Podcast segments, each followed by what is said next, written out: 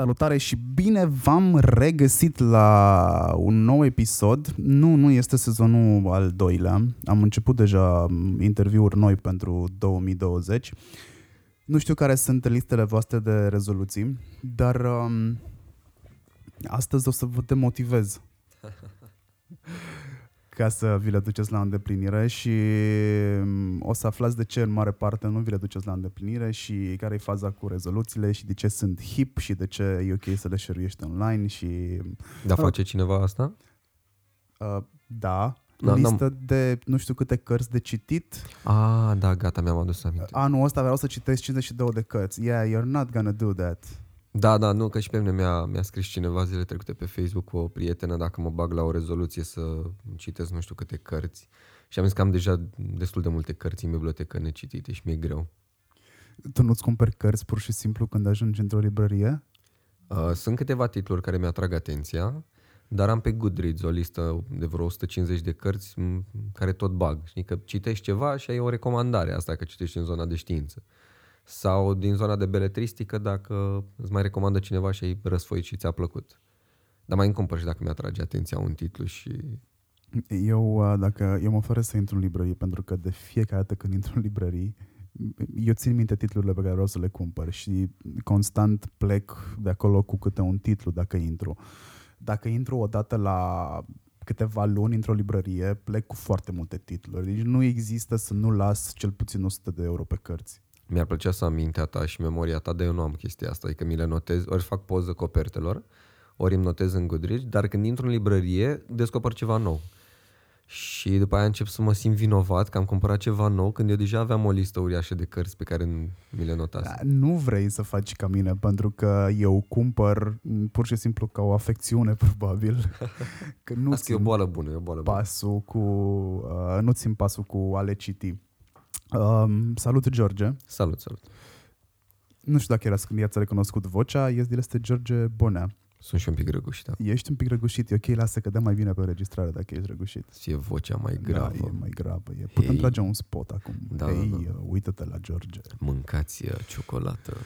George, te-ai erijat în speaker de motivațional.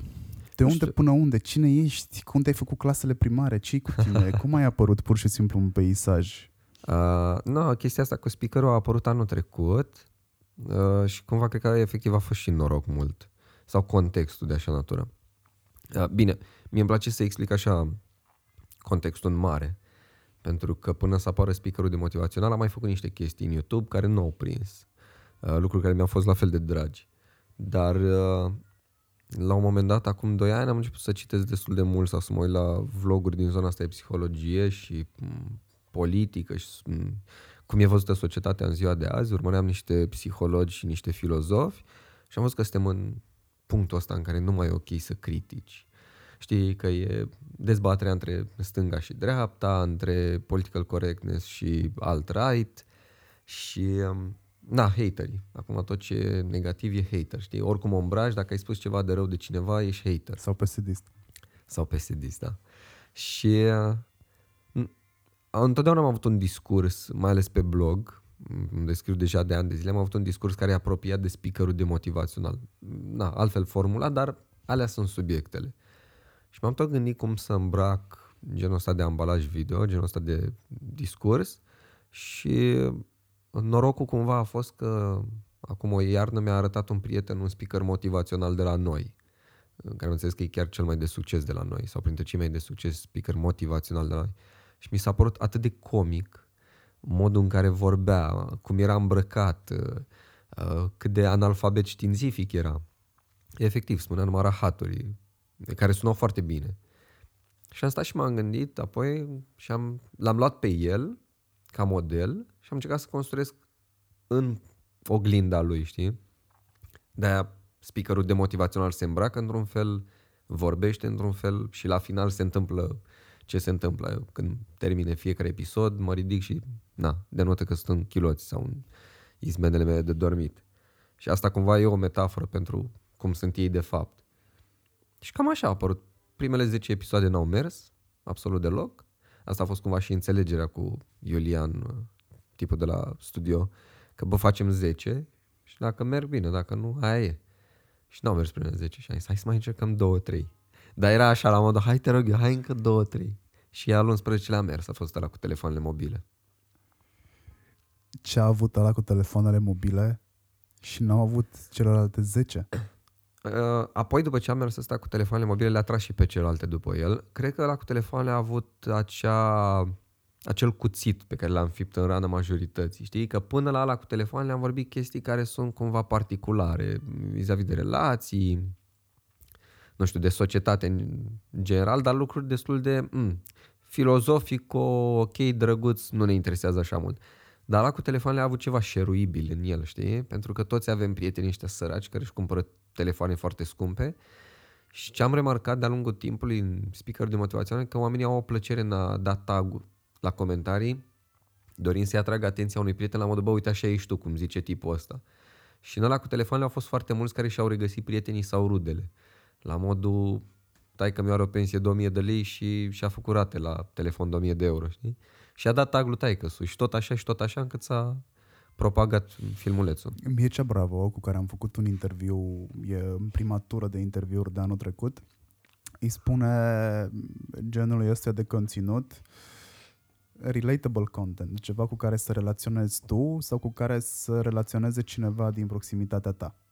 Cred că asta ai făcut tu în al 11-lea prin comparație cu primele 10 la care n-am ajuns, că deja publici foarte multe. Și celelalte sunt relatable, dar cred că au, au fost subiectele mult prea greu de digerat pentru început. Că, repet, după ce am mers asta cu telefonul, oamenii s-au dus să le vadă și pe celelalte și inevitabil au crescut și celelalte. Hai să vorbim puțin despre distribuție. Poate fi distribuția elementul definitoriu pentru al 11-lea, cel cu telefonul. Unde a, de unde a plecat mm, spre viralizare? Până să...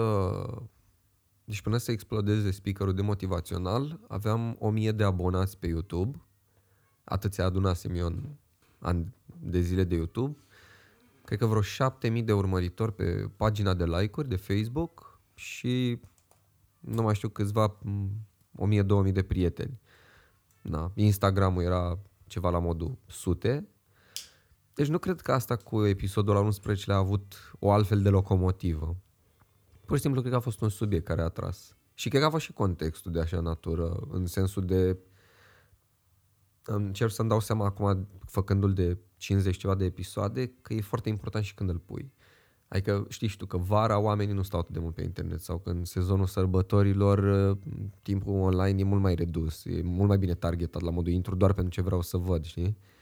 Și cred că atunci, în primăvara aia, am prins eu pe toată lumea pe internet ceva de genul ăsta. A fost toată lumea online atunci, fix în ziua aia. Sau în alea două, trei zile. Hai să mergem puțin înapoi. Um, ai vreo pregătire? Am uh, terminat jurnalism. Așa. Sunt licențiat în uh, radio. Asta a fost lucrarea de licență. După ce am, am avut un blog de prin clasa 11 a 12 Cam, oricum eu mi-am dorit mereu să fiu jurnalist. Adică eram în clasa 3 a 4 eu vreau să fiu gazetar. Îmi plăcea de Dinescu, uh, Apoi, prin general, îmi cumpăram Academia Cațavencu, nu prea știam exact tot ce citesc acolo, dar măcar mă documentam și făceam vocabular. Și uh, în liceu m-am angajat la Student FM, la radio. Am avut noroc uh, printr-o prietenă care era studentă și mi-a spus, vezi că se caută oameni la radio la noi, la facultate, că îl cumpărase Spiru Haret, cumpărase licența și frecvență și tot. Și uh, M-am dus, am avut noroc pe acolo, tot așa de un context favorabil. Am ajuns să fac matinalul, vreun an și ceva la Student FM, apoi m-am dus la Radio Prahova, am stat și pe acolo aproape un an jumate, doi. Și pe aia m-am întors că erau niște probleme că nu se, nu se plătea, genul ăsta de probleme. Și am, uh, când am revenit în București am stat un pic prin call center vreo două luni, a fost distractiv. Îmi puneam întrebări despre bănci, cât de satisfăcut sunt oamenii de BRD și BCR și toate cele. A fost o perioadă așa un pic mai ciudățică, cu muncă în noaptea, monitorizare și în paralel continuam cu scrisul pe blog. Era un alt blog atunci, se numea numai de bine.eu. Dar era tot cumva în nota asta de... Na, numele era o ironie la content, de fapt. Și m-a văzut, m-a citit redactorul șef de la Academia Cațavencu și na, practic m-a chemat la în echipă. Atunci erau uh, deja cumpărați de Adamescu Adamescu, din ce mi-aduc aminte, cumpărase brandul, îl aruncase cumva în redacție la mod ocupați-vă de el. O perioadă a fost așa într-o zonă gri, părea al nimănui, apoi l-a luat uh, Dan Mazilu, uh, redactorul șef care m-a și chemat și a început să construiască o echipă mai tânără și cumva să readucă spiritul Academiei Cațavencu. Pe acolo am stat vreo patru ani jumate și mi-am dat seama că mă cam plictiseam, că aveam foarte mult timp liber. În sensul că mă, ne duceam doar vinerea fizic la redacție, să corectăm și să ne uităm peste ea. Stăteam acasă de sâmbătă până joi. Și uh, zic, bă, trebuie să fac ceva, că na, deja începusem să dezvolt niște tabieturi ciudate. Trezit dimineața, făcut o sălățică, băut un păhrel de vin, dormit la prânz. Începusem să devin mult prea boem pentru gusturile mele. Oricum o perioadă frumoasă, nu mă plâng. Dar am băut cam mult vin în perioada aia. Și atunci am început eu să întreb, unde, unde mai e nevoie de oameni creativi? Și mi s-a zis în publicitate. Și am, am intrat pe IQ Ads, am luat tot ce era acolo, joburi, în zona de scris, content writing, copywriting și am depus peste tot. Și am avut noroc că Mihai Ene de la Secret Service a zis, bă, eu cred că ai potențial. Na, habar n-aveam nimic, deci omul când mi-a dat prima dată de făcut ceva, mi-a, mi-a zis, fă un headline și eram genul un titlu, adică gen, ca un lead, dar mai scurt, sau cum vine asta? Mi-a explicat el, na, practic, primul, la fel ca majoritatea tinerilor care ajung în publicitate, primele reclame le vezi pe toate ca reclame la TV. Adică că vin și zic, făm o recla- făm un flyer de ciocolată, tu o să o gândești de parcă e un spot TV de 3 minute. Și da, practic acolo am învățat uh, cum se face și am rămas cumva în industrie până, până acum când am, cum am ieșit, în sensul că acum sunt doar freelancer, copywriter. Um, te-a ajutat mult background-ul din jurnalism să fii un copywriter bun? Mm, m-a ajutat să sintetizez informațiile și să învăț să citesc informațiile. Nu te-a ajutat cumva, mă rog, a sintetiza se referă și la faptul că la cercetare de... ești în stare da, să faci o cercetare mai amănunțită, să abordezi subiectul din unghiuri care n-au mai fost abordate, să vezi pe română și să scoți informația din piatră secă. Mm ți s-a întâmplat să ai un client care are un produs pe care nu îl poate verbaliza și ție să-ți pice în sarcină să-l verbalizezi tu? Se întâmplă de multe ori în, în agenție să ai de lucrat pe un produs în care unul ai impresia că nici clientul nu crede în el sau că nu-l folosește. Mai rău e când tu nu crezi în el. Atunci mi se pare că e cumva faci o, e o bătălie cu tine, știi? Atunci simți de fapt că faci pac cu dracu, știi? Când vin ceva în care nu crezi sau care mai rău e ceva nociv. Dar uh, nu, m-a ajutat la partea de cercetare, pentru că efectiv înveți să cauți din mai multe surse și să compilezi toate informațiile. Dar uh, cred că cel mai uh, mult m-a ajutat partea de umor, pe care cumva o aveam încă de prin, să zic, de prin liceu și tot scrim pe blog sarcastic, cinic, îmi dezvoltasem latura asta. Că, uite, un un lucru care mi s-a părut interesant atunci când uh, am intrat în publicitate și pe care mi l-a spus și uh, mi l-a spus și Ene la prima agenție și cumva devenise așa o chestie la modul uh, te vrem pe tine la noi în agenție pentru că faci stand-up și pentru că ești amuzant și nu știu ce și am, bă, da, știți că unul la mână, dacă nu m-ați văzut vreodată pe scenă sau nu m-ați citit, habar n-aveți ce tip de umor am, și odată ce îl descoperiți, o să vă dați seama că nu se pretează cu advertising-ul. Advertising-ul nu e cinic, nu e sarcastic decât în 1% din cazuri și asta când vorbim de branduri care au super multe testicule și zic ok, ne asumăm genul ăsta de abordare. Altfel te min singur, e... Da, sunt foarte mulți stand-up care lucrează în momentul ăsta în industria da, de publicitate. Da, da. da, sunt pentru... și nu-mi dau seama că lucrează pentru că își doresc ei să fie acolo, pentru că bani și dă foarte bine să zici că ești publicitar, are așa o aură, nu știu cum să zic, dar mi se pare că a lucra, a lucra în publicitate în 2020 sau în secolul ăsta e ca și cum uh, ai spune că pictezi uh, catedrala Notre-Dame la 1600, știi? Nu știu dacă la 1600 era ridicată, cred că era deja ridicată, dar cam așa sună, știi? Ești genul ăla de artist. Ești un artist modern, e ceva extraordinar. Cu toate că nu te poți lăuda cu arta ta, știi? exceptând când o vezi la TV și le spui rudelor, eu am făcut reclama la Colebil. Dar altfel nici dracul n-am văzut să meargă pe stradă să zică vezi panoul ăsta, lasă în plața. Eu am dat headline-ul ăsta genial. Nimeni nu face asta. Ai făcut, uh, vreun, ai făcut vreo campanie sau ai contribuit la vreo campanie care are, nu știu, răsunet sau a intrat cumva în folclor? Ba, am fost foarte mândru de mine că primul spot pe care l-am făcut a fost și primul spot Kinder filmat uh, parcă în, în Europa de Est, inclusiv în România. Și eram foarte mândru de chestia asta, că aveam două, trei luni de publicitate și mi-a venit mie ideea de cum să arate și ce și bine de acolo. Întreaga echipă l-a luat și la zugrăvit și l-a făcut să fie un spot cum trebuie. Altfel, campanii, au mai fost campanii de CSR, pentru care am fost foarte mândru așa de mine, dar overall mi-am dat seama că unele dintre ele au fost un pic o spălare de imagine sau un pic în van. Chiar aseară am văzut o chestie, citeam și m-a apucat să scriu un text de blog despre cum foarte multe companii, și nu știu dacă atunci când ne-am cunoscut noi fusese un brand care avea o prezentare despre un CSR pe care îl făcea. Și am citit ieri despre o companie mare din zona de beauty care vrea să intre pe piață cu un CSR uh, împotriva bullying.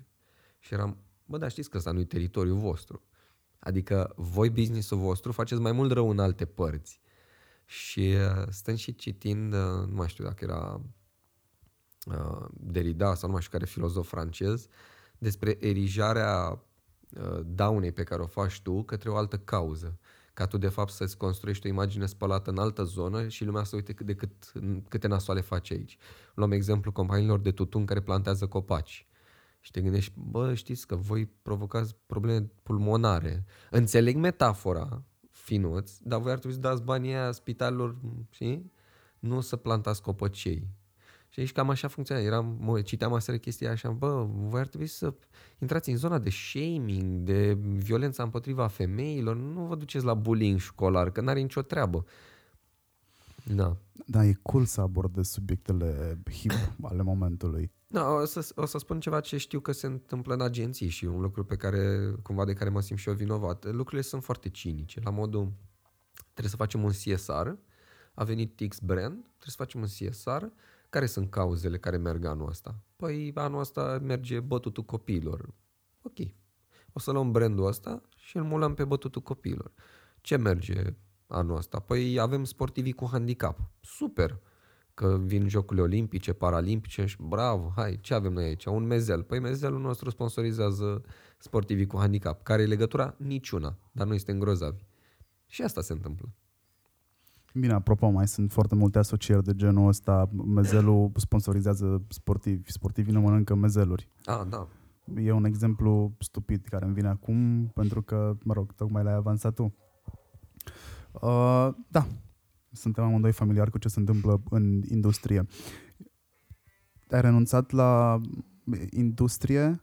Nu, n-am renunțat la industrie. E, în continuare sunt copywriter, doar că o fac în regim de freelance. Am uh, un portofoliu de clienți, cum se spune, cu care mă înțeleg foarte bine și care, în care am găsit cumva idei comune și eu pot să fiu în anumite situații și comediantul pe care ei și-l imaginează, din punct de vedere copywriting. Am renunțat uh, și asta s-ar putea să sune motivațional, dar nu știu cum să o spun altfel. Am renunțat la a mai merge două ore pe zi într-un spațiu unde să pot face ce fac și acasă. Sau într-o cafenea. Sau, știi? Ieri a fost, na, nu știu când o să apară asta, dar ieri șase, ieri a fost șase? Da, caz e șapte. Da, ieri a fost 6 ianuarie și a fost prima mea zi de freelancer, în sensul în care a fost prima zi de muncă altora și a fost incredibil. M-am trezit la aceeași oră, m-am trezit la 7 dimineața, mi-am făcut micul dejun, uh, un ceai, am lucrat de la 8 jumate, adică la ora la care deja începeam să mă înghesui prin metrou, mi-am terminat treaba pe la 10, o parte din treabă, am dormit jumătate de oră, m-am trezit și, și toată ziua a fost așa un mix frumos între muncă și timp personal și la finalul zilei am zis, bă, dar eu astăzi am lucrat foarte, foarte mult. Că am făcut și treaba de freelance, de copywriting, am scris și vreo trei articole de blog, am scris și la o carte la care lucrez, m-am văzut și cu niște oameni, am fost și la dentist și eram, băi, câte lucruri am făcut eu astăzi și n-a trebuit să mă înghesui la Pipera, la Aurel Vlaicu, la metro. N-a trebuit să cheltui bani să mă duc să mănânc într-o cantină fancy. Am mâncat ce mi-am gătit eu și am, bă, hai că lucrurile s-ar putea să meargă bine așa. da, da, s-ar putea să fie fix partea în care tu te motivezi pe tine, că ar trebui să continui așa. Am mai Noi... întrebat oameni și mi-au zis că ține foarte mult de cum te organizezi și au dreptate, adică dacă și caut să mă organizez, adică mi-am instalat o aplicație în care îmi pun în fiecare zi, știi cum sunt uh, în agenție, ai statusul zilnic. Mă trezesc și primul lucru încep să-mi pun, astăzi trebuie să scriu un text despre X, astăzi trebuie să livrez unui client niște postări de Facebook și tot așa. Și cum te motivezi să te ții de ele? Că mulți încearcă, mulți fac procesul ăsta, se țin de el, dar nu reușesc să bifeze totul de pe listă. Mm, mă, nici nu trebuie să faci totul în acea zi. Adică asta am descoperit în agenție și chiar vorbeam cu, cu cineva despre cum îți vin lucrurile în agenție, știi? Că în unele agenții unde e volum foarte mare de muncă și unde este și un prost management al timpului, lucru care din fericire n-am avut foarte mult de a face, vine și se zice asta trebuie dat azi, asta trebuie dat azi, asta trebuie dat azi. Plecând să zicem în cazul copywriter, pe considerentul că, bă, ce ai de făcut? E o frază. Dar ai nu se gândesc, stai mă un pic că eu ca să ies din brandul X și să intru în brandul Y ca să-ți dau ție o frază, eu trebuie să fac o gimnastică mentală foarte elaborată. Trebuie să-mi schimb un pic starea, trebuie să-mi schimb viziunea. Chestiile astea durează. Poate trebuie să și mănânc, poate trebuie să dorm un pic, poate trebuie să fac sex un pic ca să-mi schimb modul cu totul. Nu e doar o frază. Că dacă ar fi o frază, ai da-o tu, știi? Dar, a, și nu trebuie să dai totul într-o zi. Eu știu că totul trebuie făcut de SAP, e mandatoriu să dăm acum, dar nu e. Că nu e. A, că e un prost time management, că ție ți-a dat clienta prea târziu cerința sau că tu ai te-ai încurcat în cerințe și te-ai trezit acum, asta putem înțelege, dar asta nu înseamnă că eu trebuie să-ți dau acum sau azi. Oricum nu mai e nici publicitatea romantică de acum ceva timp, când efectiv aveai timp. Acum nu mai ai timp. Stau și mă gândesc, eu am intrat totuși când începea să moară ideea de timp, dar îmi povestesc cu oameni că aveau zile între să se gândească la chestii care astăzi se dau în câteva ore. Dacă un headline ajuns să-l dai în câteva ore, dacă nu atunci într-o oră. Și erau perioade când să găsești un slogan, ți se dădeau măcar trei zile, știi? La modul, ok, astăzi trecem pe foaie doar primele idei, alea care, la care renunțăm din prima și mâine venim și pe astea le ștergem, mâine vedem ce mai reparăm și tot așa și tot așa până ajungem la sloganul ăla care rămâne în mintea oamenilor 50 de ani de acum încolo. Nu, asta îți dăm acum, pentru că e volum, știi? S-a fast foodizat totul, știi? Inclusiv munca. Ce faci tu nu intră tot în categoria fast food? Ia-ți un șervețel.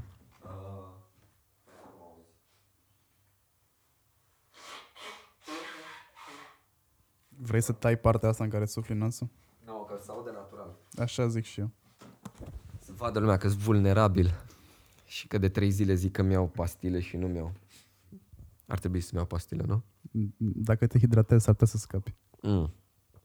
Beau destul de multe ceri. Așa, ziceai de... Dacă e fast food, da, e fast food. Adică în mare parte...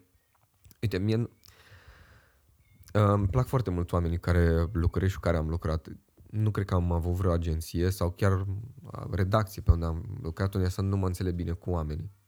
Ok, mai ai mici animozități cu unii sau alții, dar în mare peste tot unde am lucrat am reușit să-mi fac o gașcă cu care să țin legătura sau să avem măcar o vacanță împreună. Atât de intimi am devenit în unele locuri.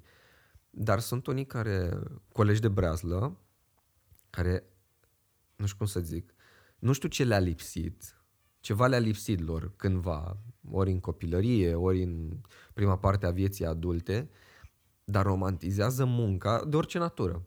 Chit că vorbim de copywriter, chit că vorbim de șoferi, chit că vorbim de vânzătorul de cafea, este atât de deranjant ca specie, că pe mine personal nu mă afectează, decât dacă e să primim un ansamblu specia. Este atât de deranjant că găsesc un cel în a munci și nimic altceva.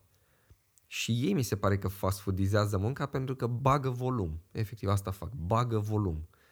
Nu știu ce, ca să umple un gol, ca să pară și ei grozavi în ochii cuiva, nu știu, în fața șefului, care această figură paternă sau maternă pentru ei, ceva ce le-a lipsit. Habar n-am, putem să dezbatem Am, îl ascultam aseară pe Șerban Pavlu Da. într-un interviu al Andrei Vrabie pe bune de la DOR și a primit întrebarea cu de ce muncește atât de mult. Dacă bine mă amintesc, cam asta era întrebarea. Iar explicația lui a fost extrem de succintă și nu m-aș fi gândit probabil niciodată să o sumarizez în halul ăsta și ar putea fi o explicație pentru dilema pe care o ai tu. M, Poate că nu e vorba despre un lips pe care l-ai avut în copilărie neapărat, este vorba despre o frică. Muncești de frică. Frica să nu-ți fie recunoscută valoarea în societate, frica să rămâi fără bani, frica că nu mai primești proiecte dacă nu accepti, frica că dacă nu muncești 16 ore pe zi, nu ești uh, un personaj sau o persoană de bază al societății din care faci parte. Și e o perspectivă nouă la care nu m-am gândit nici eu, nici măcar după ce am regretat amarnic că lucram 16-18 ore pe zi. Nu, are, are perfectă dreptate. Dar Asta nu este un lucru îmbucurător. Este doar un lucru corect. Adică și eu lucrez foarte mult. Fapt, faptul că lucrez la ce îmi place nu face să fie mai puțin uh, neplăcut. Adică dacă stau să scriu de dimineața până seara, nu înseamnă că e grozav, știi? Nu. Dar da, are dreptate și în esență mai ales m, cei care lucrează în domeniile astea cu un pic de panaș, vlogging, actorie, muzică, știi? faptul că lucrează mai mult o fac și din nevoia, știi, e și frica de bani, dar e și ne- frica de lipsă de atenție. Și eu sunt conștient de ea, adică și eu am zis de atâtea ori, mă, închid Facebook-ul și pe aia sunt, bă, dar asta e cam tot ce știu să fac, adică știu să fiu cineva pentru niște oameni undeva, știi? Ok, a- dacă n-ar fi existat Facebook-ul, găseam alte metode să mă manifest în- sub o formă sau alta, dar momentan asta e, știi? Trebuie să fiu prezent în online, că de acolo, printr-o formă sau alta, vin banii, adică vine pâinea. Mm, Probabil că atunci când stadiul tău de freelancer va ajunge la maturizare, vei considera mm, Facebook, Twitter, Instagram, YouTube doar canale de distribuție și nimic Oricum mai asta mult. fac deja. Adică deja de jumătate de an o- e un proces prin care mi-a luat mult timp, acela în care am început să scot uh, și să nu mai fiu atât de uh, intim pe rețelele de socializare. Înainte mai puneam, uh, aveam, nu știu, poze că mergeam nu știu unde și haha, glumițe, uite ce mănânc, uh, poză cu cine sunt, nu știu ce. Aia mi-a dat seama unul la mână, că eu am niște păreri care pot fi destul de dure pentru unii și dacă am scris la un dat un articol despre o anumită grupare Așa, m-am trezit uh, că persoanele care apăreau în poze cu mine uh, primeau amenințări și era total neplăcut și am zis ok, de acum încolo viața intimă iese din schema social media pe cât posibil și apoi mi-am dat seama că devin și penibil. Eu mă simțeam penibil să fac, să postez tot felul de lucruri și în ultima perioadă îl folosesc strict pentru a-mi promova produsul, care produsul este cuvântul meu, știi? Că e vlog, că e blog, uh, pentru asta îl folosesc. Cam la asta se rezumă deja. Și sper că sper să-mi iasă și Ce înseamnă procesul de a produce un clip de 5 minute în medie, filmat din două unghiuri, păstrezi aceeași rețetă, o să schimbi vreodată, ca să răspund la prima întrebare. Uh, temele îmi vin din ce citesc. Adică, uite, de exemplu, acum citeam de Cyber Effect, despre cum uh, online-ul, practic, pe scurt, colocvial vorbind, ne prostește copiii, știi? Și e foarte interesant că în carte am des, uh, descoperit in- acel lucru care e în fața ochilor noștri și că pornografia este au- atât de ușor de accesat de copii. Știi? Eram conștient de ea, o vedeam, probabil am mai discutat-o cu prieteni la o bere sau la stand-up, am mai auzit subiectul, dar citind în carte cifre, studii și nu știu ce, eram, băi, să-mi bat picioarele copii, efectiv.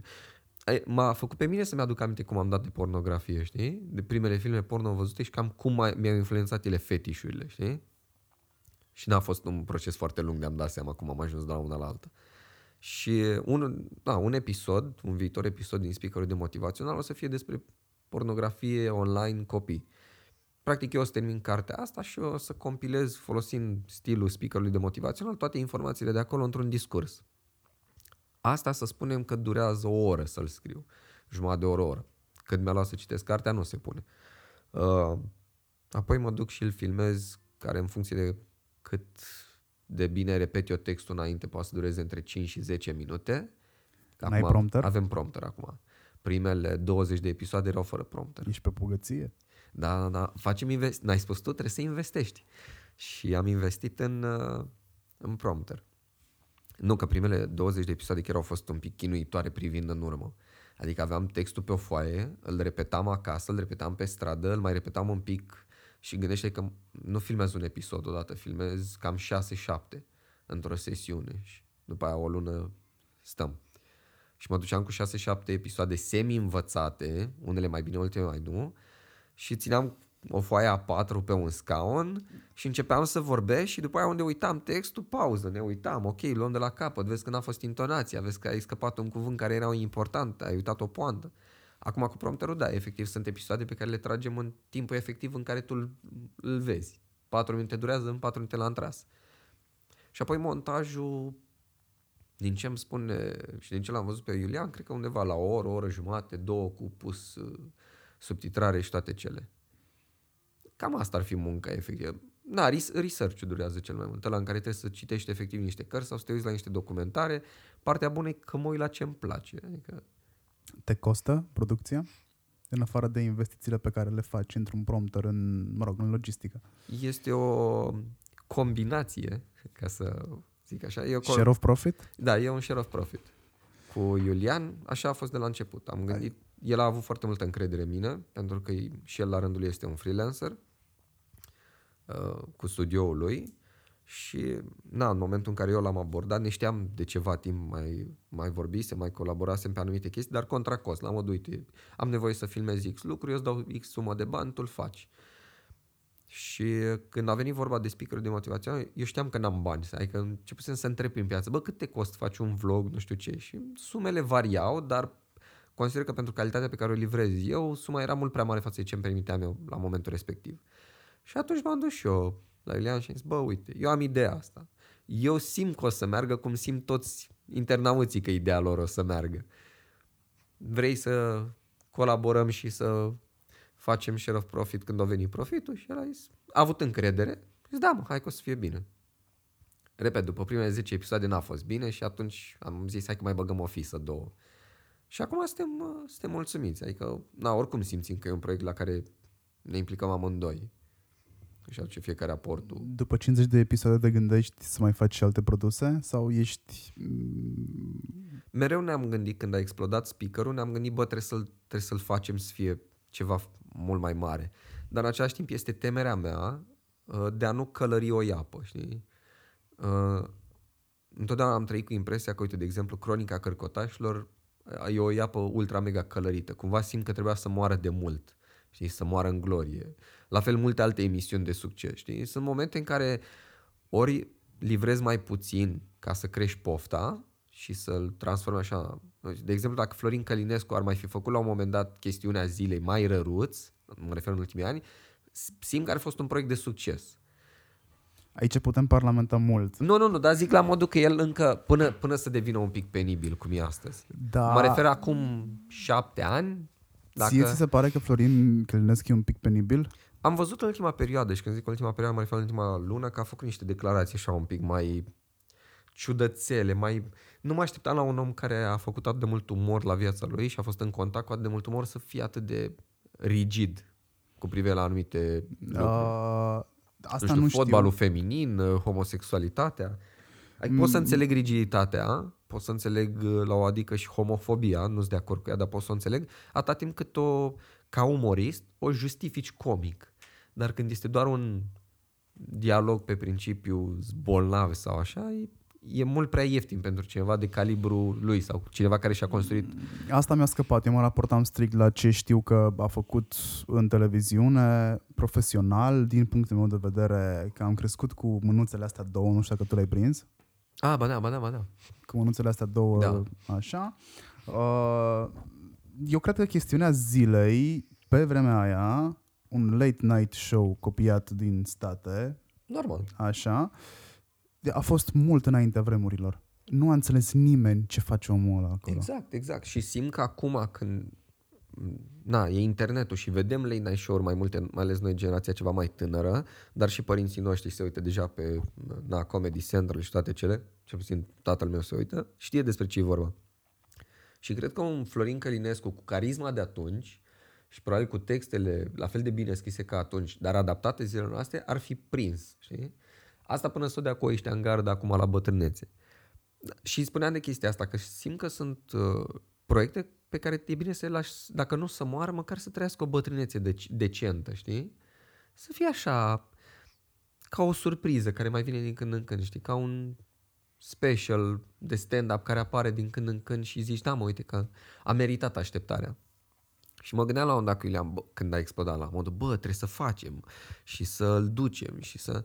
Mai zis, bă, e posibil să călărim o iapă și după aia să fim... Oricum, devenise un pic prea mult, adică și eu mi-am dat seama în decembrie anul trecut când am tras cumva linie, că a devenit multicel speakerul. Adică de la nimic și de la eu fiind aproape nimic, oamenii mă știau de la stand-up cât un pic și, na, frânturii.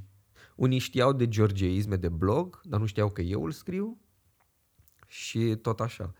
Și anul trecut, deja 9 luni de speaker de motivațional, vorbisem la un TED, uh, la un TEDx, uh, vorbisem la tot felul de conferințe, am fost invitat să vorbesc studenților, nu știu, aproape zeci de apariții în presă și la TV și am, băi, e un pic prea mult, adică e posibil să se enerveze lumea, mai ales că e și ceva nou, e oricum ceva enervant, că apare unul și zice chestii destul de iritante, la modul zice că ești prost, că nu citești. Dar cine ești tu să vii să-mi spui mie că prost că nu citesc? Că eu mă uit la TV, știi? Și dacă ești prea mult, am impresia că e, pro- e mult și prost. Și da, acum vrem să ducem speakerul un pic mai departe, să-i facem și altceva cu el, dar să păstrăm astfel încât să nu fie prea mult. E ceea ce e greu, adică e efectiv e un pariu. Nu știm unde va fi acel mult. De exemplu, știi că vorbeam și ceream sfatul de podcast. Podcastul a apărut, unul, pentru că îmi doream să mă întorc la vorbi ca la radio. Mi-era dor de ideea asta de a doar îmi, mi se auzi vocea. Dar au fost oameni care la comentarii și mesaje private au zis, bă, îmi place vocea ta pe care am auzit-o la speakerul de motivație, nu vrei să faci și ceva în zona asta, să vorbești de ale tale, dar un pic mai, mai mult, știi, că la, la speaker vorbești 5 minute și cei drept poți să vorbesc mult mai mult despre subiectele pe care le abordezi. Dar la fel, e temerea aia că, bă, dacă e prea mult, întotdeauna e frica. Uite, ieri am postat trei texte pe, pe blog. Și când te-ai uitat în Analytics era prea mult? Nu, m-am uitat în Analytics, era superb. Era bine. M-am dus și mi-am cumpărat pâine șapte semințe. Doar una așa, mai aveam, dar mi-am mai luat una, că puteam. Dar uh, era ideea asta, bă, nu-i prea mult? Deci, întotdeauna mi-e, mi-e teamă de prea mult, știi? E prea mult ăla care te... Citeam în uh, noiembrie, am trecut un interviu foarte mișto în adevărul cu un uh, doctor de la... un doctor foarte mișto, i-am uitat numele, un nutriționist care vorbea despre faptul că ne lipsește foamea. Oamenilor nu le mai este foame.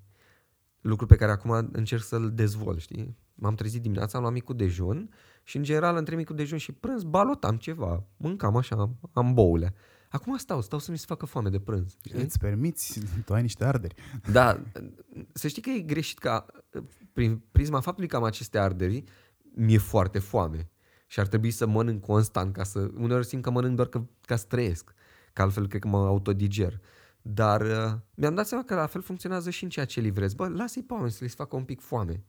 Dar aici vine twistul, că e atât de mult volum în online, încât e posibil să te uite. Te uită foarte repede. Da, te uită. Dacă tu n-ai publicat la recurența cu care i-ai obișnuit pe oamenii care te urmăresc și care te cer, te așteaptă, sunt fer convins că ai o bază foarte mare de fani care așteaptă să publici. Mă, sunt oameni, sunt abonați, sunt oameni care așteaptă să public, dar uite, am avut, uh, cred că anul trecut am avut uh, Facebook închis vreo 30 de zile. O glumiță, am folosit cuvântul, am avut o glumiță cu cuvântul Hitler și cuptor.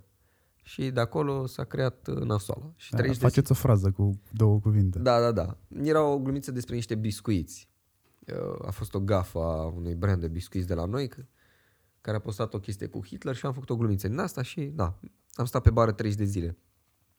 În 30 de zile, o singură persoană m-a întrebat dacă s-a întâmplat ceva. O singură persoană, un tip care mă citea des, un tip din Cluj, La un moment dat mi-a dat un mesaj, nu puteam să-i răspund, a trebuit să intru pe un alt cont pe care mi l-am făcut, dar mi-a scris acolo că, băi, s-a ceva că au trecut deja vreo două săptămâni și tu n-ai mai postat nimic. Și am intrat pe contul și am zis, bă, mulțumesc frumos de întrebare, uite ce s-a întâmplat, nasoala, știi? Și am băi, cam așa funcționează. Oamenii uită foarte repede de tine. Da, mă, e da, un da, e. exercițiu pe care îl avansezi cam în fiecare întâlnire pe care o am cu uh, clienții mei pentru care fac strategie și consultanță de marketing, care mă întreabă, da, da, social media mie nu mi-aduce nu știu ce. Ți aduce Ți aduce prioritizare și ți aduce prioritizare în preferințele de cumpărare odată, postările alea, asta ți aduc, nu ți aduc neapărat vânzare imediată și doi, uh, nu uită lumea de tine, pentru că dacă uită lumea de tine, e grav. Da, e corect. Și eu sunt conștient că și eu la rândul meu sunt un produs, știi? Și le mai spun, faceți următorul exercițiu. Dați uh, unfollow unor persoane pe care le urmăriți constant sau lăsați pe cineva să dea unfollow, mai bine zis, să, unor oameni care apar constant în feed-ul vostru. Să vedeți dacă sesizați cumva că au dispărut sau nu. Da, nu, nu Nu o să, n-o să sesizezi că au dispărut, că din pusderia de oameni care publică pe newsfeed mai dispare unul, wow. Da, nu, e un, e un haos total cu internetul și da, ai nevoie de să fie acolo. Te gândești la un... La ce te gândești când spui că vrei să-l duci la un alt nivel speakerul de motivațional? Te gândești la invitați? Te gândești la... sau nu vrei să-mi spui? M-am gândit la chestia cu invitații, uh, doar că e foarte... Mi se pare că e un teritoriu oricum pe care foarte mulți deja îl fac foarte bine, știi? Cum spuneai și tu. A lua interviuri, poți să faci și bine și prost, ideea e că se face deja. Partea frumoasă este că ai background de jurnalist și ai putea să abordezi interviurile astea cu totul și cu totul altfel, cu aceleași persoane care au apărut, nu știu, în 10 podcasturi în 10 luni. Categoric. Mi-ar plăcea foarte mult uh, zona de podcasturi. Asta e și o discuție pe care o am și cu Iulian și mă bucur cumva că suntem în aceeași, în continuare o să lucrăm împreună. Uh, mă bucur că avem un numitor comun și gândim la fel, dar ne dăm seama că dacă e să vorbim strict money-wise, uh, nu sunt uh, idei care o să ne țină în viață, știi? Că, de exemplu, și speakerul, că na, e, uh, speakerul a început să atragă reclamă. E, noi din YouTube nu trăim, adică asta e clar. Nu știu cât monetizăm din YouTube, plătim, habar n-am, hostul de blog și e, e infimă suma. Uh, dar mai sunt oameni care vin și spun, bă, uite, îmi place ce faci, vreau și eu o reclamă în mijlocul episodului să spui 10 secunde de mine. Și sunt foarte mulți, nu e îngrozitor de mulți, dar sunt ceva oameni care se enervează când văd reclame, știi? Pentru că nu reușesc să-și dea seama că na, un proiect are nevoie de bani, trebuie să-l oricum. Am tras linia anul trecut și am zis, bă, din cât am câștigat, din, efect, cât am câștigat noi din speaker doar dacă Iulian ar fi fost super băiat, mi-ar fi făcut clipulețele, știi? În sensul, dacă mă duceam eu cu suma aia la el și știam, uite, eu îți dau X sumă de bani, echivalentul cât, mă, cât am câștigat per episod anul trecut din tot, doar dacă am fost într-o relație de aia extraordinar de bună, de prieten și ar fi zis, da mă, hai că pe mărunțișul ăsta ți închiriezi și cameră, și lumini, și studio și și montezi clipul. E, e total nerentabil, nefezabil, dar oamenii nu cunosc pentru că na, nu au background, nu interesează, zic, da, și-a făcut și ăsta, gata, face bani, s-a stricat, știi?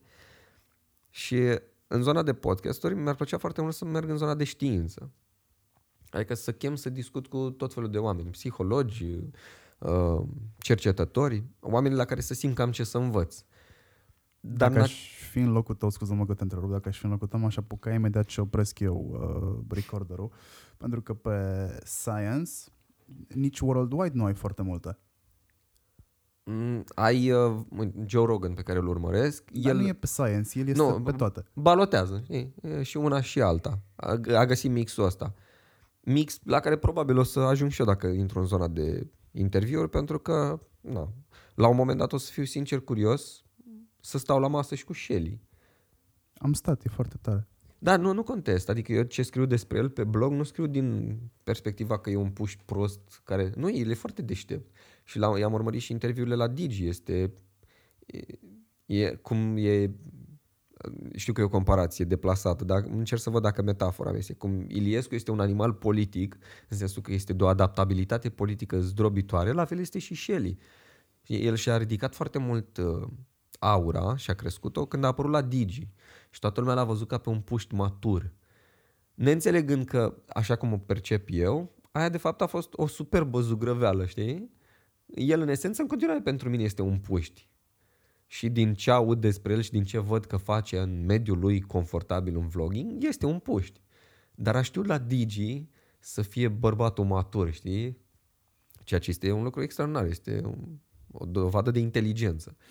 Eu cred că momentul lui de cumpănă profesională a fost uh, materialul de la Dor. Acolo s-au inflamat foarte mult spiritele. Acolo s-a inflamat elita asta foarte flatulentă. Domne, nu acceptăm noi Shelly, dar ce urmează maneliști, dar până unde? Până unde, domnule? Astea sunt prostii, nici nu le iau în seamă. Dar de unde apare, de unde apar apucăturile astea ale elitei?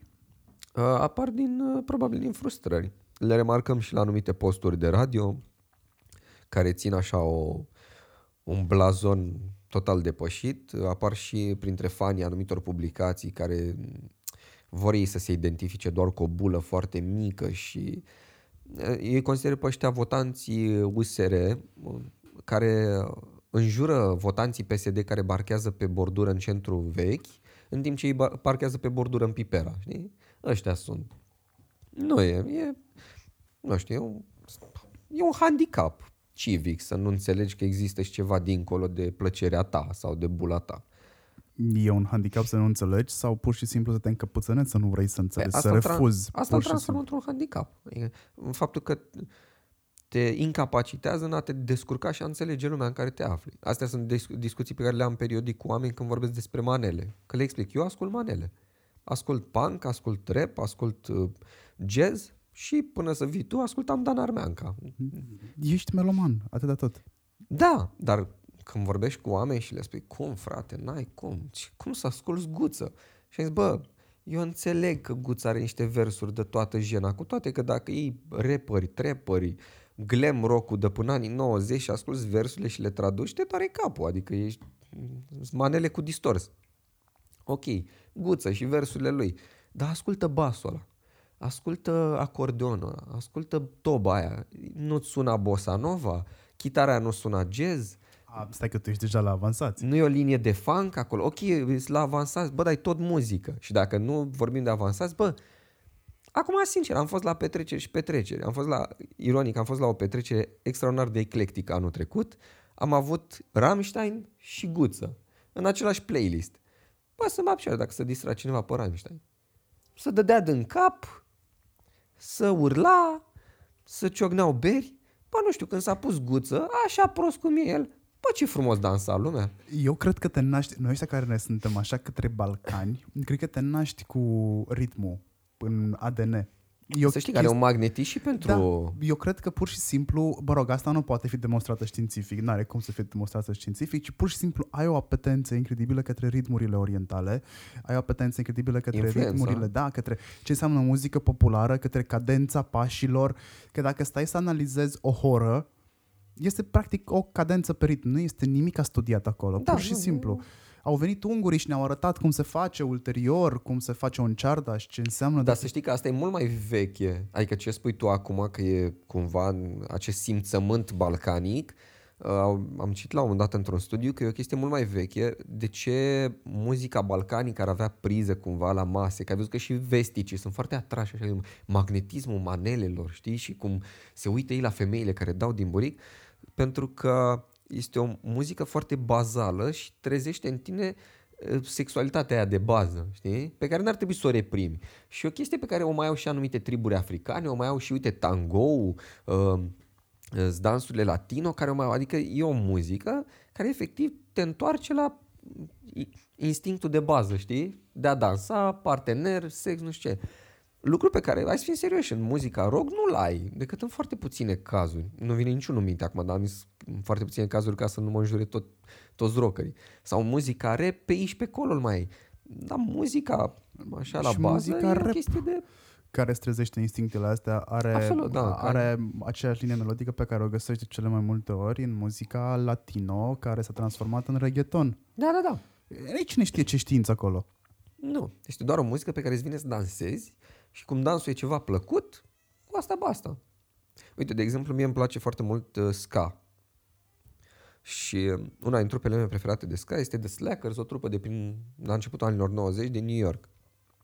Și tipul Vig Rogero, care e solistul trupei și uh, la, el a fondat-o, spunea la un dat că până să aibă trupă de ska a avut o trupă de punk.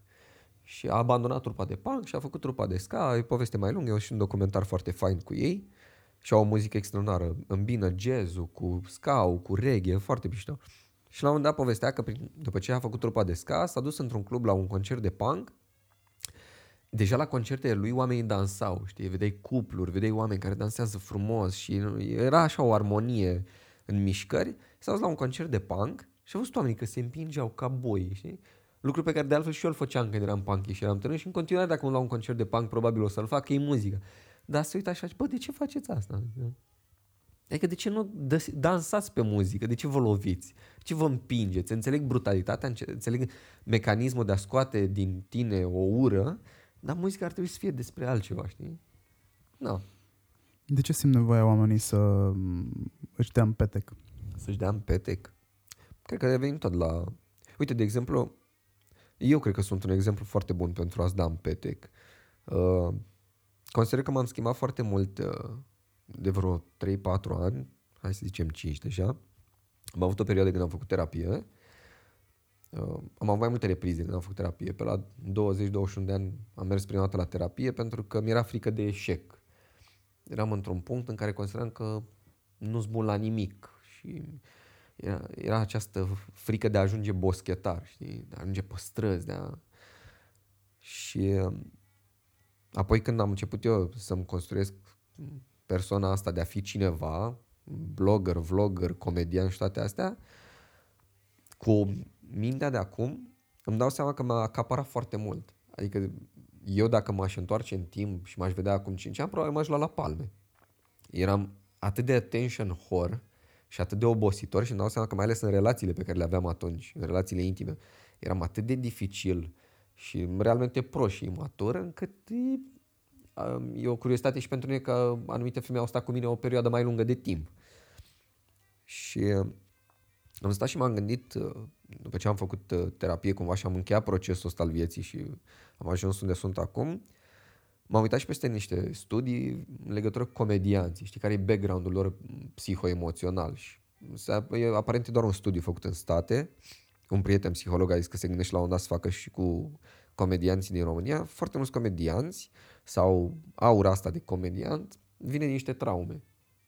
Unele groaznice, nu știu, abuzuri, uh, tot felul de chestii cu adevărat horror, altele, nu știu, un părinte absent, un mediu neprielnic. Evident că unii care ne vor asculta vor spune, da mă, dar și eu am copilărit în ferentar și, l-am ne- și eu mi-am luat bătaie de la părinți, nu știu Bă, trebuie să mai fie și acolo o chestie, știi? Trebuie să mai fie și un bagaj al tău care să muleze perfect și să-și construiască. De exemplu, la mine, eu până în clasa 11 eram piticul clasei. Eram cel mai scund și cel mai slab. Practic eram așa, știu. Nu eram ciuca bătăii, dar eram aproape. Și ce am descoperit eu încă din generală era că umorul mă scoate din situații. Mă scoate impropriu spus, adică venea, mă bătea X-ulete, eu făceam mișto de el, el mă mai bătea încă o dată, dar oamenii îl vedeau cu alți ochi pe el după ce eu îl ridiculizam. Și cumva eram ăla bătutul, dar eram și un pic grozav. Oricum altceva n-aveam ce să fac. Nu puteam să o chem pe mama, că era mult mai nasol.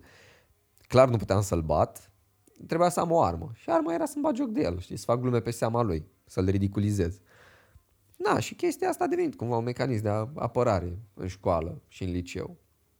După aia cumva a rămas. Sarcasmul, umorul au rămas acolo și am început să le folosesc a la lung. Și revenind la întrebarea cu, atenție, cu de ce au nevoie de atenție, pentru că nu au, probabil, când e nevoie. Habar n-am.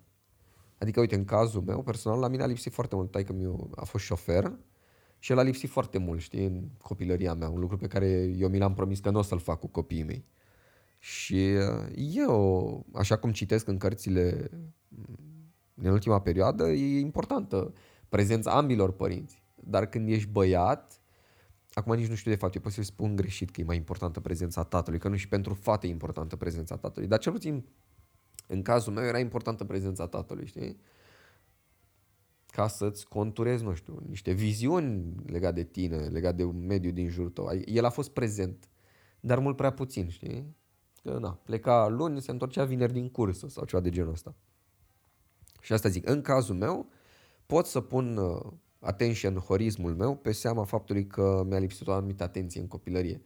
E și atenția tatălui, dar și prin faptul că eram cel mai scund și uh, slab din clasă, lipsea și atenția persoanelor de sex opus. Știi? Sau atenția și cumva nu mă simțeam inclus în găștile alea mari. Aveam gașca mea, dar nu era măia, știi? Mai de, na, a cincea roată, știi? Sau ceva de genul ăsta. Eram clica noastră, nu eram cu ea grozavi. Și, na, la lung îți lipsește atenția asta, îți lipsește atenția aia, aia, aia, aia, aia și, da, ajungi la un moment dat să dai de Facebook și să zici, băi, eu o să-mi iau atenția de aici. Și e, e foarte tricky, că sunt într-un fel mândru și nu de mine pe online. Adică au fost proiecte în care m-am implicat în online și acum când mă uit sunt, doamne, ce prostii făceam. Adică n-am, încă n-am lins cactuși, n-am ajuns în punctul în care să lin cactuși pentru vizualizări, dar au fost proiecte la care eram, bă, ce dracu a fost, mă, mintea ta? Adică, serios, chiar trebuia să faci rahatul ăsta?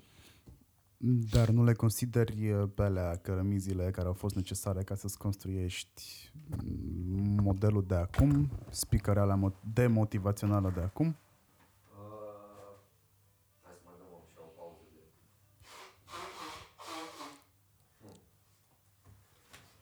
Dacă greșelile de atunci au fost... Um... Da, au, au stat, au stat la, la baza speakerului. Adică nu, pot, n-ai cum să fii perfect, pentru că oamenii nu, care nu, se duc... Să fii perfect. Oamenii care se duc să absoarbă mm, speakerii motivaționali se uită la perfecțiune. Se uită la perfecțiune și așteaptă ca ea să se întâmple în viețile lor odată pentru că ei consideră asta este părerea proprie, am, am luat parte la niște speech-uri de genul ăsta de curiozitate, m-am uitat în sală. A sunat așa de parcă ai vrut să... M-am dus, m-a, m-a luat un prieten, eu n-am vrut să fiu da, acolo. M-am dus eu de curiozitate și uh, m-am dus inclusiv uh, la biserici unde se predică cum vezi în filme. Asta vreau să încerc și eu. Uh, e un experiment incredibil să mergi să vezi cum, cum sunt oamenii, sunt, cum sunt unii oameni capabili sau poți să zici că au harul ăsta de a electriza mase. No, e un talent. E, e un talent incredibil. Uită-te la uh, mari speaker motivaționali. Uh, Martin Luther King e un speaker motivațional. Da, da. E al cap-coadă și aia e. I have no, a dream. Ideea de a fi speaker motivațional, așa noțiunea de bază, cum și Martin Luther, uh, e o chestie bună, știi? Ideea e că, na, consumerismul, perioada în care trăim noi în zilele noastre, a luat tot felul de desculți, le-a oferit uh, acest talent de a avea magnetism la oameni și efectiv vând nimic, știi? Dar cum spui tu, Martin Luther King era un speaker motivațional extraordinar pentru generația lui și pentru cauza lui. Pe el nu poți să-l pui în aceeași barcă cu unul care e vatman și a doua zi zice uh, eu mi-am dat demisia, dă și tu demisia, hai să fim toți fericiți, uh, hai să ne pozăm cu toții pe capotul de BMW eu când mă iau de speakerii motivaționali de azi, mă iau de cei care, na, sunt un fake, sunt un simulacru de succes, sunt un, un filtru de succes, cum e filtrul de Instagram. Exact, dar oamenii vor să fie mințiți pentru că tu vii din publicitate, ești în publicitate. Oamenii oricât de mult ar pretinde că, că nu... o dilemă? Nu vor... Am un exercițiu pe care îl fac deseori în trainingurile pe care le susțin în ca, prin care le demonstrez celor din sală că au doar o, au idealizat ideea de uh, hai să zicem raw consumerism de content că n-am un termen pentru da, el, da, știi? Da. What you see is what you get, da. da? Cam toți asta vor să se întâmple în online, spre exemplu, what you see is what you get, dar în momentul în care, uh, mă rog, pe românește ceea ce vezi aia să primești, dar în momentul uh, în care văd o revistă cu six-pack trasă prin Photoshop sau văd niște push-up, vor și ei chestia aia. Hai să spun Ei se mint că nu vor. Nu vrea nimeni să vadă sunt lăsați, nu vrea nimeni să vadă o burtă de bere, nu vrea nimeni să vadă chestiile astea. Da, dar de ce crezi că nu vrea? Nu vrea pentru că am idealizat opusul sau pentru că efectiv simțim noi că nu e frumos? Odată sunt standardele frumosului, oricât de, oricât de mult vei spune că frumusețea stă în ochii privitorului, eu nu cred că este așa. Societatea ți-a impus niște Da, standarde da, ți-a ale impus niște frumosului, odată. Doi, îți este greu să ieși din șablonul ăsta de frumusețe, n-ai cum să renunți la el, pentru că știi că un bărbat se uită de la o cupă B în sus care este și o formă de sân de la nu știu, de nu știu cum și atunci te vei duce și uh, vei face un, îți vei face o operație de augmentare Da. Uh, hai că pot, pot să o duc în termeni piaristici până la nesfârșit. Da, da, da. Uh, vei merge să te raliezi credințelor populare deja, că sunt credințe populare și oamenii care fac bani O să rămână înrădăcinată. o să perioada. rămână înrădăcinate. Iar a fi speaker motivațional a venit din scurtul meu research pe care l-am făcut pe domeniu, a, a venit uh, din state, ca, cam de acolo a plecat, de acolo pleacă tot rău și tot bunul. a plecat din state în momentul în care uh, ownerii de companii mari și-au dat seama că mm, productivitatea angajaților a ajuns la un maxim Și că nu vor pe să le care dea nu bani, știu cum să-l crească și fără să le dea mai mult fără bani. să le dea bani mai mult și atunci au început a a venit cineva cu o idee, hai să le proiectăm Povești de succes. să le proiectăm povești de succes și să le spunem că și ei pot să facă chestia asta dacă muncesc mai mult, mai mult, mai mult și mai mult și așa ajungi să lucrezi. Să-ți fie frică că se pierde locul de muncă, să-ți fie frică că se pierde statutul social și lucrezi 16-18 ore pe zi, ceea mai ce povesteam important mai să-ți devreme. fie frică că o să-ți pierzi șansa de a ajunge de succes. Exact și foarte important să pierzi uh, șansa că o să ajungi de succes. Și atunci au venit cu tot felul de simulări de genul închide ochii, uh, întinde mâinile, pune-le mâinile, simți, e un volan, e un volan de Ferrari. Dacă, Da, da. îl- dacă ești atent, îl auzi și cum se aude motorul. Vezi?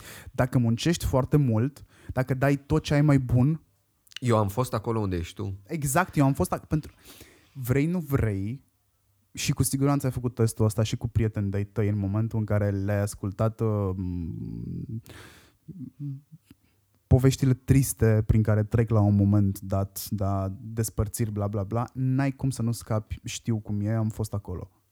Și n-ai fost. Și De dacă cele mai ai multe ori n-ai fost, fost. hai să zicem că ești un om trecut prin viață și dacă ai fost, o să ajungi, dacă m, ai un nivel de introspecție destul de ridicat, o să-ți se pară ridicol că tu, de fiecare dată când ai, îți pui umărul la plâns, tu ai un, da, am fost acolo și... Bă, dar tu multe ai mai fost. Da, bă, dar tu multe ai mai fost, Da, las-o, bă, da. las-o. Da, ai, ai perfect dreptate. Dar știi ce nu pot? Cumva nu mă lasă sufletul să cred chestia asta că oamenii vor să fie prostiți. E cumva ultima fărâmă de speranță că genetic vorbind mai avem așa o doză de... Cred că e ca în relație, e, nu este despre uh, ce spui, ci despre cum o spui. Corect. Dar eu mă duc un pic mai în spate și îmi pun mereu aceeași întrebare, știi, care e caia biblică de cine ne-a făcut. Nu-mi dau seama dacă vrem să fim prostiți sau suntem puși în situația de a fi prostiți. Plecând de la premisa asta în dimineață și mă gândeam la o chestie pe care o citeam în carte legat de pedofilie și pornografia uh, infantilă și cum le favorizăm prin conduita noastră online. Și m-am gândit la o chestie și poate ai tu un răspuns. Tu dacă ești un stat și nu ai grijă de populația ta și populația ta se strică sub o formă sau alta, nu știu, criminalitate în exces sau uh, pornografie infantilă în exces. Uite, de exemplu, conform unor studii, dacă îți lași copilul să se uite de mic la filme porno, îi dezvolți niște chestii foarte nașpa. Deci tu ca stat și ca părinte și ca societate nu ai avut grijă de asta. Cum îți este ție peste ani să vii să-l pedepsești pentru ceva ce ai lăsat să crească? Ce ai lăsat să existe? Legat de ce spui tu, știi? Adică oamenii vor să fie prostiți sau sunt construiți să fie prostiți? Oamenii vor să cumpere în exces obiecte, ciocolată, sucuri acidulate, să schimbe mașina o dată pe an, să schimbe telefonul o dată pe an, au ei nevoia asta Sau e ceva ce le-a fost indus? E ceva ce le-a fost indus, ghiși de către cine? Tot de către oameni, o să zic. De către industria auto, în mare parte. Te referi la tot subiectul sau vorbim strict de mașini? Uh, Nu, vorbim strict de Ah. chestia cu simți nevoia să-ți reînnoiești în fiecare an câte un produs pe care îl folosești, mă rog, dintr-o gamă sau dintr-un domeniu pe care îl folosești în Bine, fiecare eu acum la zi. mașini exagerez, nu știu oameni care să le schimbe anual. Știu că telefoanele se schimbă anual. Adică cunosc oameni care își cumpără ultimul model imediat ce E, apare. dacă o să cauți pe, nu știu, îi dai un s- simplu search pe YouTube despre uh, obsolete dilemma sau dilema sau Dile- ceva. Documentarul? Nu știu dacă este un documentar pe bune, pur și simplu am ajuns acolo din greșeală. M- Mă uit foarte mult la tutoriale și mă uit foarte mult la chestii care m-ar putea destupa mai mult la minte. A, deci chiar crezi că se strică... E o dilemă pe care oamenii de marketing au avut-o, pentru că produsele nu se pot strica neapărat. Adică, uite, telefoanele. E foarte greu să faci un telefon prost. Da, da, În știi momentul că e ăsta. demonstrat, adică până și Samsung, e posibil să greșesc brandul. O să spun Samsung. Până și Samsung a recunoscut că la un moment dat instala un, uh, făcea un update care îți strica telefonul. Era vorba despre baterie. Sau ceva era de vorba genul. despre baterie și cumva... Da, dar era uh, voită în sensul că i-au recunoscut. Da, da. Acolo a fost minciună prin omisiune, atât la Apple cât și la Samsung. Uh, ce făceau ei? Și e o problemă de hardware, adică pur și simplu nu poate mai mult telefonul, exact cum ești tu. Dacă ești antrenat zilnic, poți să ridici greutăți din ce în ce mai mari. Dacă nu, nu o să faci față la ceea ce vine peste tine. Și așa este și cu telefoanele, cu hardware-ul. Software-ul nou care se instalează over the air peste noapte sau, mă rog, când vei tu să-l instalezi, are nevoie de resurse din ce în ce mai mari. Cea mai multă resursă vine din baterie. Bateria este, produce niște reacții chimice care își pierd din capabilități pe măsură ce trece timpul. Păi și până la urmă, care e cel mai bun sfat? Să nu mai de la un punct Poți să încolo schimbi bateria liniștit și telefonul tău nu are nicio problemă. Chiar și la astea care au bateria... Da, te duci frumos, îți iei o baterie, o schimbi. E, sunt niște teste pe care le-am făcut chiar eu în momentul în care am aflat de uh, chestia asta. Uh, cu telefoane Apple. Le-am schimbat telefoanele, am schimbat bateriile unor terminale vechi de cel puțin 4 ani, care în momentul în care au primit baterie nouă s-au comportat super ok. Și e normal să se întâmple chestia asta, pentru că dacă eu, producător, îți dau software din ce în ce mai capabil pentru un hardware care rămâne uh, uzat moral, n-are cum să facă față și să-ți oferă aceeași experiență și atunci trebuie să fac ceva de undeva. Îți voi încetini, spre exemplu, curentul care pleacă din baterie către celelalte componente importante și atunci se va mișca puțin mai greu, dar ca să nu îți omor toată experiența de genul îți pică aplicația de Facebook când îți este mai drag sau uh, îți pică uh, aplicația de YouTube în momentul în care uh, s-a întâmplat acțiunea aia pe care tu o voiai. Și atunci e un compromis pe care producătorii l-au făcut, dar nu l-au comunicat. Și asta este povestea pe care poți să le impuți lor. În schimb, revenind la ce spui tu, că oamenii vor să fie mințiți, oamenii îți vor declara că nu vor să fie mințiți, că nimeni nu vrea să fie mințit. La fel, toți vor spune că urăsc minciuna și toți mint într-un fel sau altul. Unii ajung să mintă atât de bine încât n- nu știu că au mințit. Își proiectează niște povești, niște da, cred prea mult în imagini, minciunile lor. exact, încât nu știu exact dacă mint sau spun adevărul, dacă au trăit chestia aia sau n-au trăit-o. E... Mulți, mulți, majoritatea o fac involuntar, dar dacă nu ar vrea să fie mințiți, marketingul, advertising-ul, motivaționalul nu ar funcționa. Corect, da. Asta e partea Politica tristă. din nou nu ar funcționa. Religia. religia și revin la ce am spus adineauri, nu este despre ceea ce spui, este despre cum spui. Și e- emoțiile în detrimentul faptelor le vezi inclusiv că prevalează în fake news. Presa are o doză incredibil de mare de emoție în în, în jurnalism se spune că trebuie să fie obiectiv. Nu există așa ceva. Nu există. Singurii care pot fi obiectivi sunt roboței, AI, care adună informații, o compilează și mai scot încă un articol nou. Da, Deși și asta ăia și- pot fi puțin e de alterați. altfel, dar așa. alterați pentru că cel care scrie articolul, Îi dă... exact, poate să-l altereze.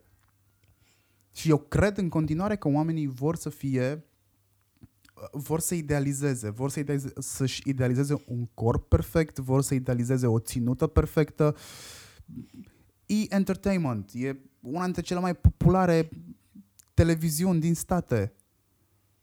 De ce? Pentru că totul acolo este idealizat. Casa perfectă, prietenii perfecți, uh, artistul perfect, viața perfectă. Toți vrem vieți perfecte. Citeam mai devreme că ăsta este literalmente un podcast despre citeam. Tu citeai, eu citeam. Uh, citeam mai devreme în uh, newsletterul pe care îl face acum Cristina Chipurici pentru DOR, noi nu suntem construiți să fim fericiți. Nu avem cum să fim fericiți. Avem niște triggeruri în, Da, ține de competitivitate, de... da, în, în creier care n- nu suntem construiți pentru asta. Suntem construiți pentru supraviețuire. Este altceva. Corect. Da, dar te aștepți așa... Și atunci noi căutăm idealist. fericirea fără să știm că n- noi nu am fost niciodată făuriți pentru a fi fericiți. Ce e aia fericire? Hai să o definim. Da, dar Cum- mi se pare ciudat că trăim totuși într-o societate în care cumva ne și provocăm, știi, voit rău. Păi dacă, dacă nu ești fericit, ești nașpa. Ce viață nașpa ai dacă nu ești fericit? Da. Și atunci vei mima fericirea. Îți Nu, vei nu, nu, mima când, succesul. când zic că ne provocăm, la modul voit ne fac. A, da. Citeam ieri că, cât de poluat e Bucureștiul, știi? Și eram, bă, mi se pare incredibil că nu se găsește așa o mână de oameni să... Hai mă să protestăm pentru aer. E, să facă cineva ceva. Cine? Da. Nu, ziceam de chestiile astea care sunt elementare, știi, care țin de fericirea elementară. Aer. Mm, Păi aici eu cred că poți să o iei prin background-ul social. Mm, Sunt niște generații care au primit. Mm, Cărora li s-a dat. Au cerut, li s-a dat. N-au, Ok. n-au, n-au dus lipsă de locuință, n-au dus lipsă de uh, job, n-au dus lipsă de salariu, de vacanțe, cu sindicatul, cu așa mai departe. E greu 30 de ani mai târziu să găsești o mână de oameni care vor neapărat un aer mai curat și să facă ceva pentru asta. Nu, să ni se dea în continuare. Uite-te pe stradă și spunem și mie dacă găsești, identifici o persoană, nu știu, după atributele pe care tu ți le stabilești. Găsește o persoană care uh, își dorește să înceapă să facă ceva. Zim și mie, uite, uh, fă un exercițiu simplu. Aruncă cineva pe stradă ceva. Uită-te în jur, vezi dacă cineva este interesat de acțiunea pe care a făcut-o omul ăla. Nu, sunt foarte puține cazuri. E- Efectiv, sunt puține cazuri în care ceva se uită. Ai fost învățat să stai în banca ta. Da, da, da, păi, oricum, da, capul plecat sabia nu-l taie și toate E, cele. exact, exact. Și atunci nu poți să aștepți sau nu poți să aștepți să se întâmple lucrurile cum se întâmplă la vestici. Păi da. Care Care simt n- așa, e, e, e uriașă discrepanța. Știi povestea aia cu vrem o țară ca afară, dar în momentul în care se aplică niște reguli care se întâmplă în afară, nu e bine. Nu e bun contextul. Noi nu suntem pregătiți pentru asta. Exact ca Iliescu în 90. Exact, noi nu suntem pregătiți pentru asta. Mai, eu ți-am zis, eu am avut, uh, anul, anul trecut am avut așa o, un moment de autocurățare pe Facebook, în sensul că foarte mulți uh, mi-au dat un like când am spus că nu votez la prezidențiale și na, am argumentat că m-a dus pe mine capul, am spus în principal de ce nu votez contra PSD. Era clar de ce nu votez PSD-ul, dar de ce nu votez contra lor cu partidele de opoziție. Și uh, exact ce spui tu acum că e contextul, aflu pe zi ce trece că și bula asta foarte frumoasă și foarte educată și foarte vrem să fie ca în Finlanda, este oribilă, dar de, da, din alte puncte de vedere, știi? Adică fac nasoale la costum, știi? Toți oamenii vor să li se confirme Mm, Astea sunt proprii observații. Toți oamenii vor să li se confirme ceea ce cred. De Da. asta își selectează foarte bine aceleași surse de informare, celor care, acele surse de informare care le le spun Că au că, dreptate că au și că e- dreptate. Exact. Nu face, sunt foarte puțini cei care fac exercițiu de a-și băga în bulă și oameni care sunt cu păreri total diferite de ale lor. Sau măcar să se uite în altă S- bulă. Sau măcar să te uiți în altă bulă înainte să emiți o părere. Na- Nu, nu există chestia asta. Da, știu. Nu, e exact ce spuneam, ne dera- îi deranjează pe aia care își parchează mașinile pe trotuar în Piper, acum își parchează cocalarii din Bercel, știi? Ca o comparație. Cam, cam la asta se reduce. Și de cele mai multe ori, societatea vrea să rezolve un efect, nu o cauză. Bă, ai- aici eu sunt total deprimat de, de perspective, adică eu îmi dau seama că nu, nu se vor rezolva lucrurile. Sunt, eu pe, nu am speranțe că generația mea și nici măcar generația copiilor mei va schimba cu adevărat lucrurile. Pentru că, hai să fim sinceri, am, am cunoștințe, am lucrat cu oameni din bula asta frumoasă și verde și nu poluăm și plătim taxe care făceau aceleași rahaturi. E și Doar că se apro- îmbracă mai bine. A, da, doar că se îmbracă mai Și bine. vorbesc corect și știu pe care și, uh, știi? Nu toți. E, nu toți. Dar ăștia de, pe care îi știu eu vorbesc frumos uh, cu- și corect gramatical, uh, uh, se duc în vacanțe în străinătate, se îmbracă curat, dar, uh, na, plătesc oameni la negru, parchează aiurea, nu s-ar urca, nu ar coborî la metrou pentru nimic în lume. E despre aparență. Da, adică sunt la fel. Sunt absolut la fel, doar că sunt mai bine îmbrăcați și sunt mai tehnologizați. Asta tot. Și norocul lor este că s-au născut aici sau s-au născut undeva departe și au avut noroc să ajungă aici și n-au rămas acolo, știi, într-un sat. Să bea la birtul local. Asta e singura diferență. Mersul la birtul local, inclusiv în jurul Bucureștiului, este iarăși un exercițiu foarte bun. Asta l-am făcut. Chiar pentru o agenție unde am lucrat. Am avut un client, o bere, și voiau să fac o campanie națională și noi am zis ok, hai să facem o chestie mișto, hai să facem un studiu și am mers pe două echipe. O echipă s-a dus în județele dinspre Moldova, a luat așa practic toate satele alea și cobora la fiecare bir și vorbea cu oameni și eu cu un coleg am mers în zona Giurgiu, ia Lomița, băi, și este aici. De ce aici? La 30 de km de București? Ce 30 de Ei, km? stau La, în la 20. Crevedia. Da, a, nu, nu știu, în Crevedia, chiar, în Crevedia s-au dus colegii, că e în nord, noi ne-am dus în sud, spre Giurgiu. Bă, la 20 de km de București, la 10 dimineața, oameni beți morți. Oameni beți morți. La 10 dimineața. Da. Vorbindu-ți nonșalant despre cum e ok să-ți bați femeia și toate rahaturile astea. Altfel nu simte că o iubești. Da, da, da.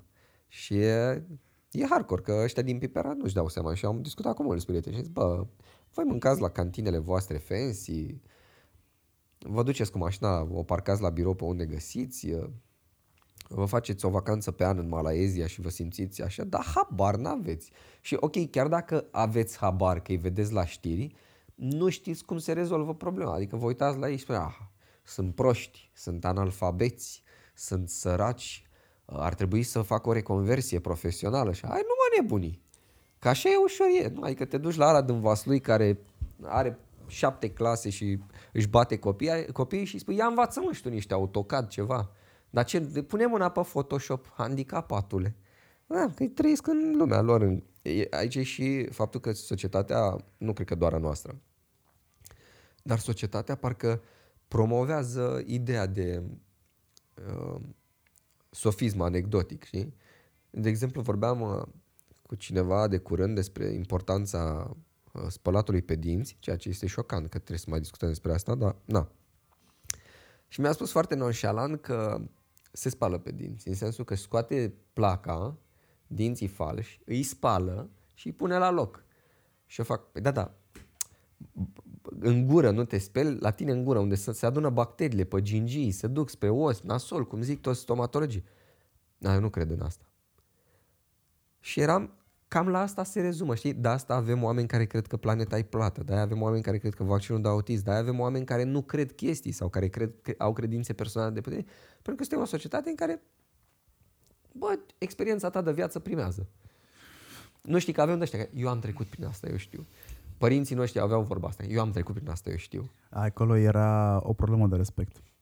A, da, trebuie să respect bătrânii. Și am cultivat problema asta dând diplome în pule. Că de-aia n-am speranțe de la generația mea. Că generația mea și-a luat diplome, adică inclusiv eu. Eu dacă puneau camere la BAC când eu am dat bacul, unul am, eu nu cred că luam nota pe care am luat-o, că de exemplu la geografie m-a ajutat un coleg, că mi-a picat uh, Ucraina. Nu prea știam multe chestii. Știam echipe de fotbal din Ucraina, dar nu știam eu uh, chestii despre Ucraina, cât să iau, nu mai știu cât am, 9 sau așa. Foarte mulți din generația mea n-ar fi luat bacul, foarte mulți din generația mea care n-ar fi luat bacul și care abia au trecut prin liceu, n-ar fi ajuns astăzi patron de firme, că îi cunosc. Îi văd pe Facebook, sunt owneri, ei au angajați. Ce business poți să înveți de la ăla? Că el a trecut prin școală pentru că îi aducea măsa cadouri profesoare. Adică ce dracu, despre asta e vorba. Și au luat diplome la distanță sau la facultăți mergând ampulea și cumva ei acum au îmbrăcat mantia asta de anti-PSD pentru că e o mantie curată. Dar ei sunt în același aluat. Este efectiv același aluat. Și pe ce este bazezi? Că n-ai pe cine. Și copiii noștri, dacă mă bazez pe ce citesc, vor fi niște cretini lobotomizați, niște nebuniți după telefoane, adică o să se scurgă viața pe lângă ei, o să, efectiv o să le fure mâncarea din gură liderii, știi? Și eu o să fie aici, pe Facebook. Cam despre asta e vorba. Te-ai observat că cei care au prins la maturitate comunismul, erau în câmpul muncii și așa mai departe, nu consideră că au furat ceva? Au luat, pentru că toată lumea lua. Da, da, e furt. Nu, toată lumea lua. Dar ce mă, că ai discuții acum cu uh, oameni de vârsta părinților noștri care ies la pensie acum, știi? Și încerci. Eu, eu știu că e greu. Eu, eu îmi dau seama că este... Nu, nu pot imagina cum e să se schimbe peste noapte un sistem politic de la vine banul, ai căsuță, ți-a dat statul. Tu nu trebuie să gândești. Tu nu trebuie să gândești, la brusc trebuie să gândești. Nu doar că trebuie, trebuie să-ți imaginezi, trebuie să dezvolți. Și vin părinții generația și zic, bă, eu am muncit pe vreau Ceaușescu, mie să mi se dea pensie. Și tu trebuie să explici economic, da mă, dar uite, asta e echivalează, atâta e, atâta poți să primești, atâta, așa este la calcul. Nu, mie să mi se dea nu știu cât. Ce dracu să faci? Că n-ai ce să-i faci, n-ai cum să explici. Că e aproape, oricum e inexplicabil, știi? Societatea e bolnavă, e recuperabil sau să mai poate recupera ceva? Așa cum mintea mea și oricum sunt destul de pesimist, asta că nu sunt nihilist de-a dreptul, uh, personal nu cred. Adică cred că ai ceva resurse care pot fi recuperate. Asta înseamnă resursele mentale, precum copiii care pleacă în străinătate și ajung cineva sau copiii care stau aici și cumva reușesc să ajungă, să ajungă cineva, dar altfel nu. Că resursele fizice sunt oricum perisabile, asta dacă nu sunt deja consumate, și restul e ce? E balast. Adică, hai să fim serioși, dacă ne uităm pe geam, și la fel și noi doi e posibil să fim balast. Adică, nu avem vreun aport uh, on the bigger picture, știi? La scară mare nu facem nimic constructiv. A, că poate, nu știu, facem la un dat un proiectel care mai deschide niște minți și poate sucim așa niște suflete spre o altă direcție, zic politic, știi? Dar altfel, nu, mergem acum în Oșan. Nu să te uiți, sunt oameni care efectiv au intrat, au cumpărat ce vor să mănânce, au plecat. N-au gândit nici înainte să intre în Oșan, nici ce au cumpărat acolo, nici de ce au cumpărat. E, efectiv, trăim așa, știi? Suntem niște amibe care trăim. Nu avem un scop anume. Credem... Că spun, scuze, că spuneam de ce se întâmplă în uh, vest. Mă uit, dimineața mă uitam în vest, uh, premierul sau uh, premierul Finlandei, gata, uh, ziua de muncă de 6 ore, 4 zile pe săptămână de muncă. Uh, Oslo, uh, anul trecut un accident mortal auto. Adică, bă, suntem atât de în urmă. Aia cu cele 6 ore uh, ar fi un fake news. Ar fi fake news? Ar fi un fake news.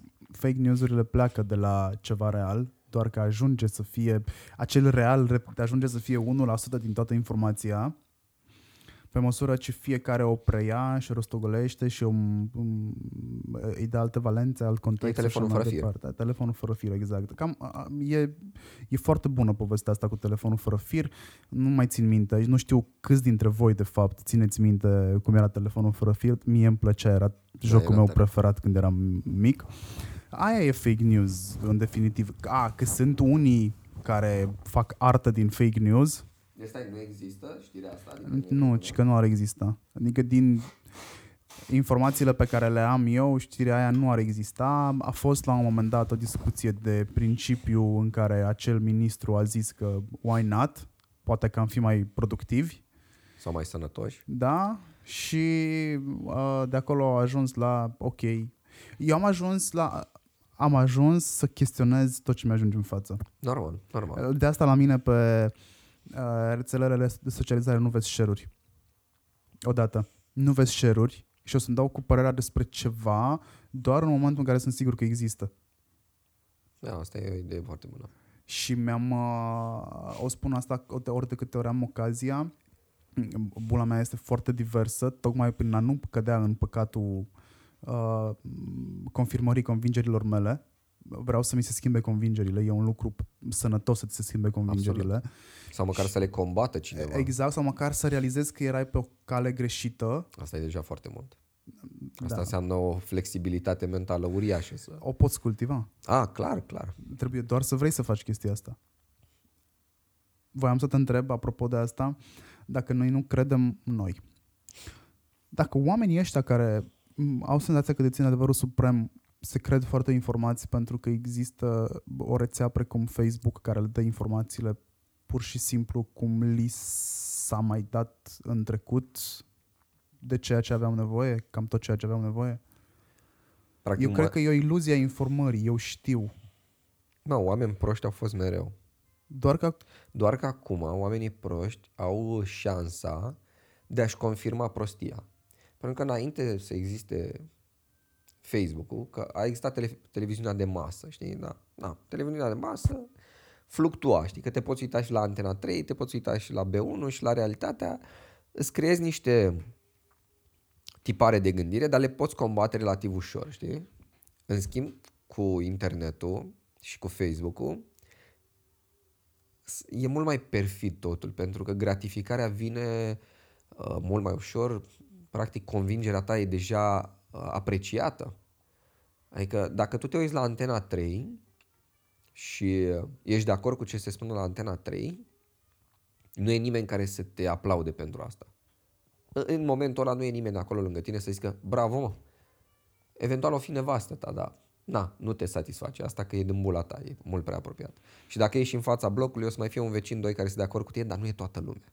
Sau nu e îndeajuns de multă lume încât să conteze. În schimb, dacă stai pe Facebook și postezi o tâmpenie, se găsesc mai mulți. Ba nu doar că sunt mai mulți, dar se găsesc străini, oameni care nu te cunosc, să fie de acord cu tine. Și în momentul ăla tu zici, așa e, am dreptate. Și despre asta e vorba, știi, că internetul chiar le oferă șansa proștilor să-și reconfirme faptul că sunt deștepți.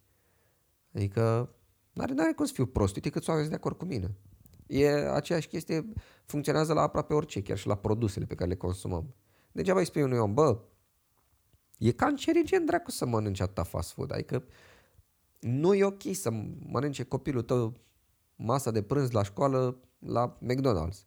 Ia uite cât o fac. Știi, pentru că este uh, gratificarea ma- e prin prisma pa- maselor. Dacă mulți o fac, e bine. Și asta face Facebook. Aduce mulți la oaltă ca să-și reconfirme anumite valori.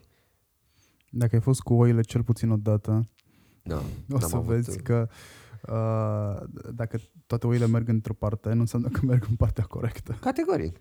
Adică ce nu înțeleg oamenii la sintagma spirit de turmă este că spiritul de turmă este a urma Oile s- sunt organizate în, uh, cum se numește, uh, turmă.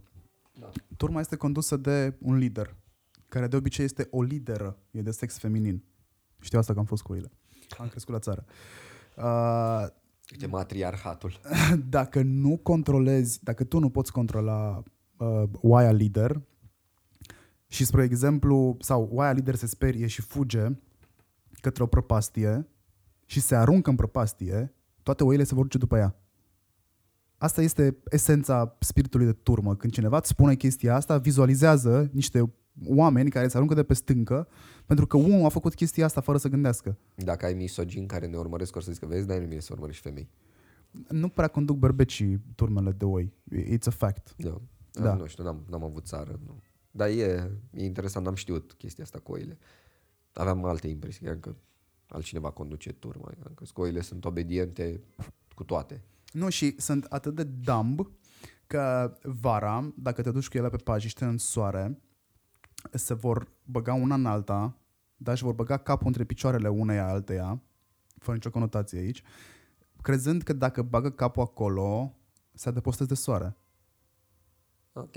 Sunt foarte multe similitudini între ceea ce vezi afară pe stradă și ceea ce înseamnă o turmă de oi. Da.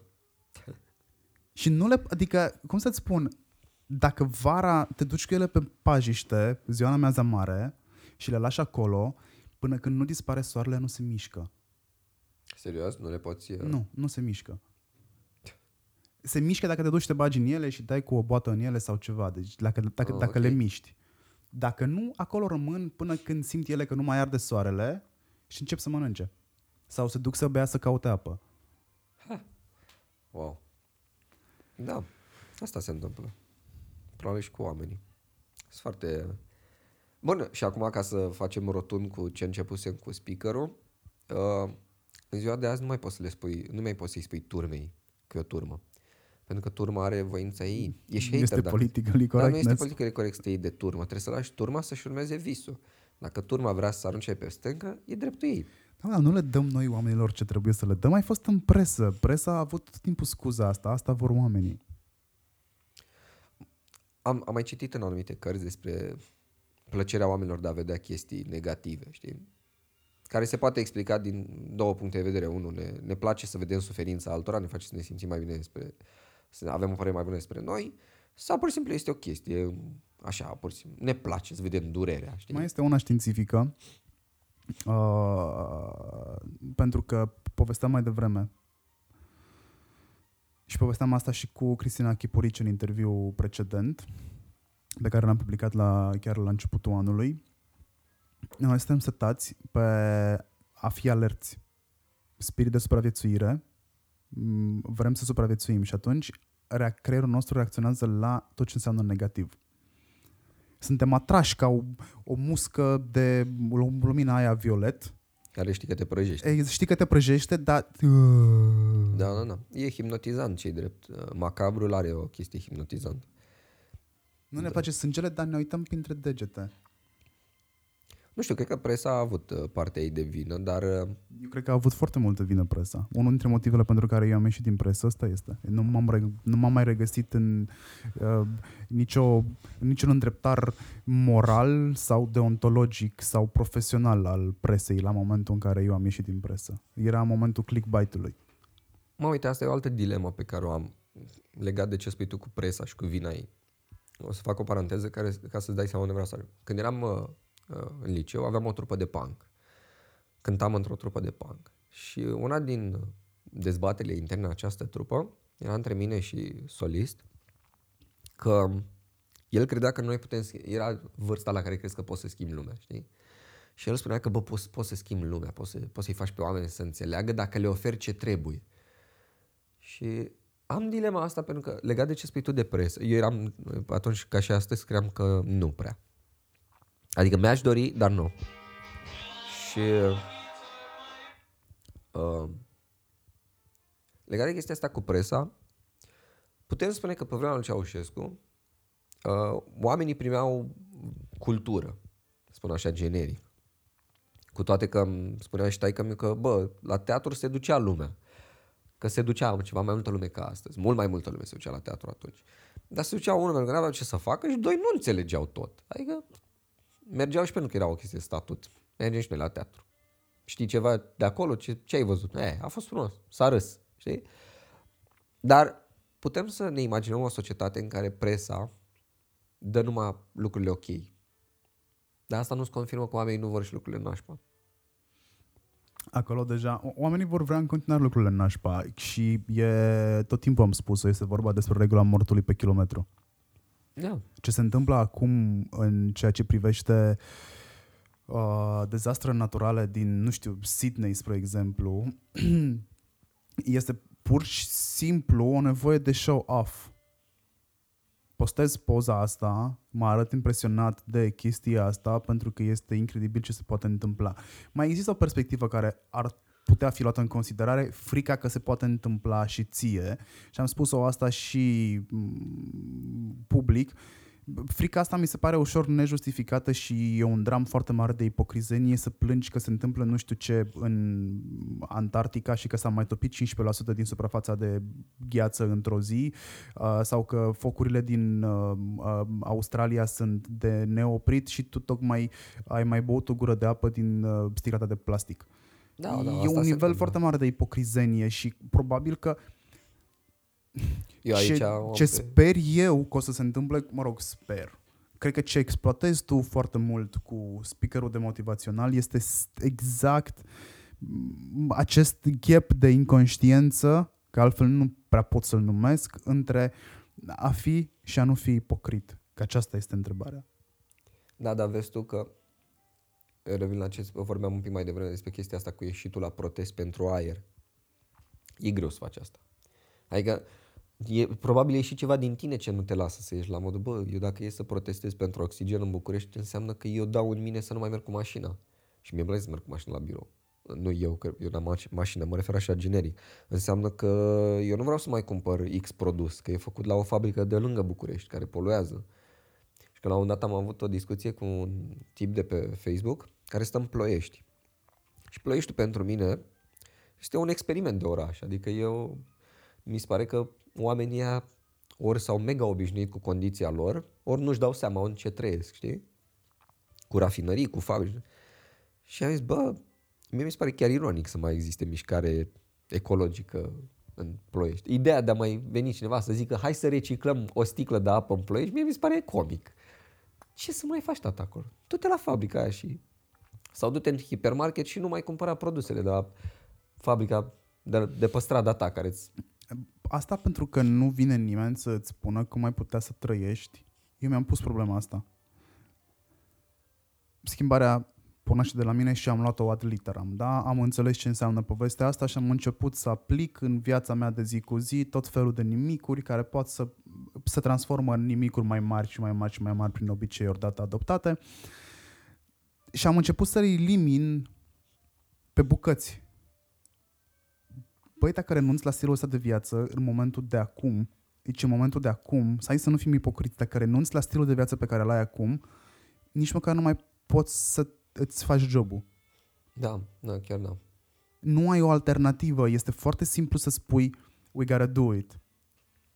Semnalele de alarmă au fost trase de multă vreme, nimeni nu le-a băgat în seamă, informația la unii dintre noi o fi ajuns prea târziu. Uh, băi, n-ai cum să renunți de azi pe mâine la stilul de viață pe care îl ai. Da, nu pot să, nu, dacă mă duc cu uh, mașina mea uh, cu motor pe combustibil fosil, nu o să facă nimeni un trade-in cu mine pe o mașină electrică și dacă mă duc să iau o mașină electrică, unde, mașina electrică unde dracului eu încarc? Mi s-a părut o chestie super amuzantă acum câteva zile. Cineva tăsese un cablu dintr-o farmacie să-și încarce mașina electrică. It was like, ok, The nice, struggle. da, nice, but so wrong. Da. N-aș putea, aș putea să fac chestii. Ce să fac? Să-mi iau baterie externă lângă mine? Mi-aș dori o mașină electrică.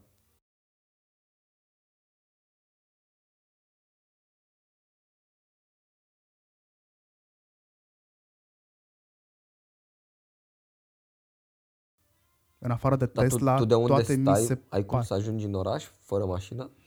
Nu, eu am o scuză. Deci, a, efectiv... Asta e scuza mea, da.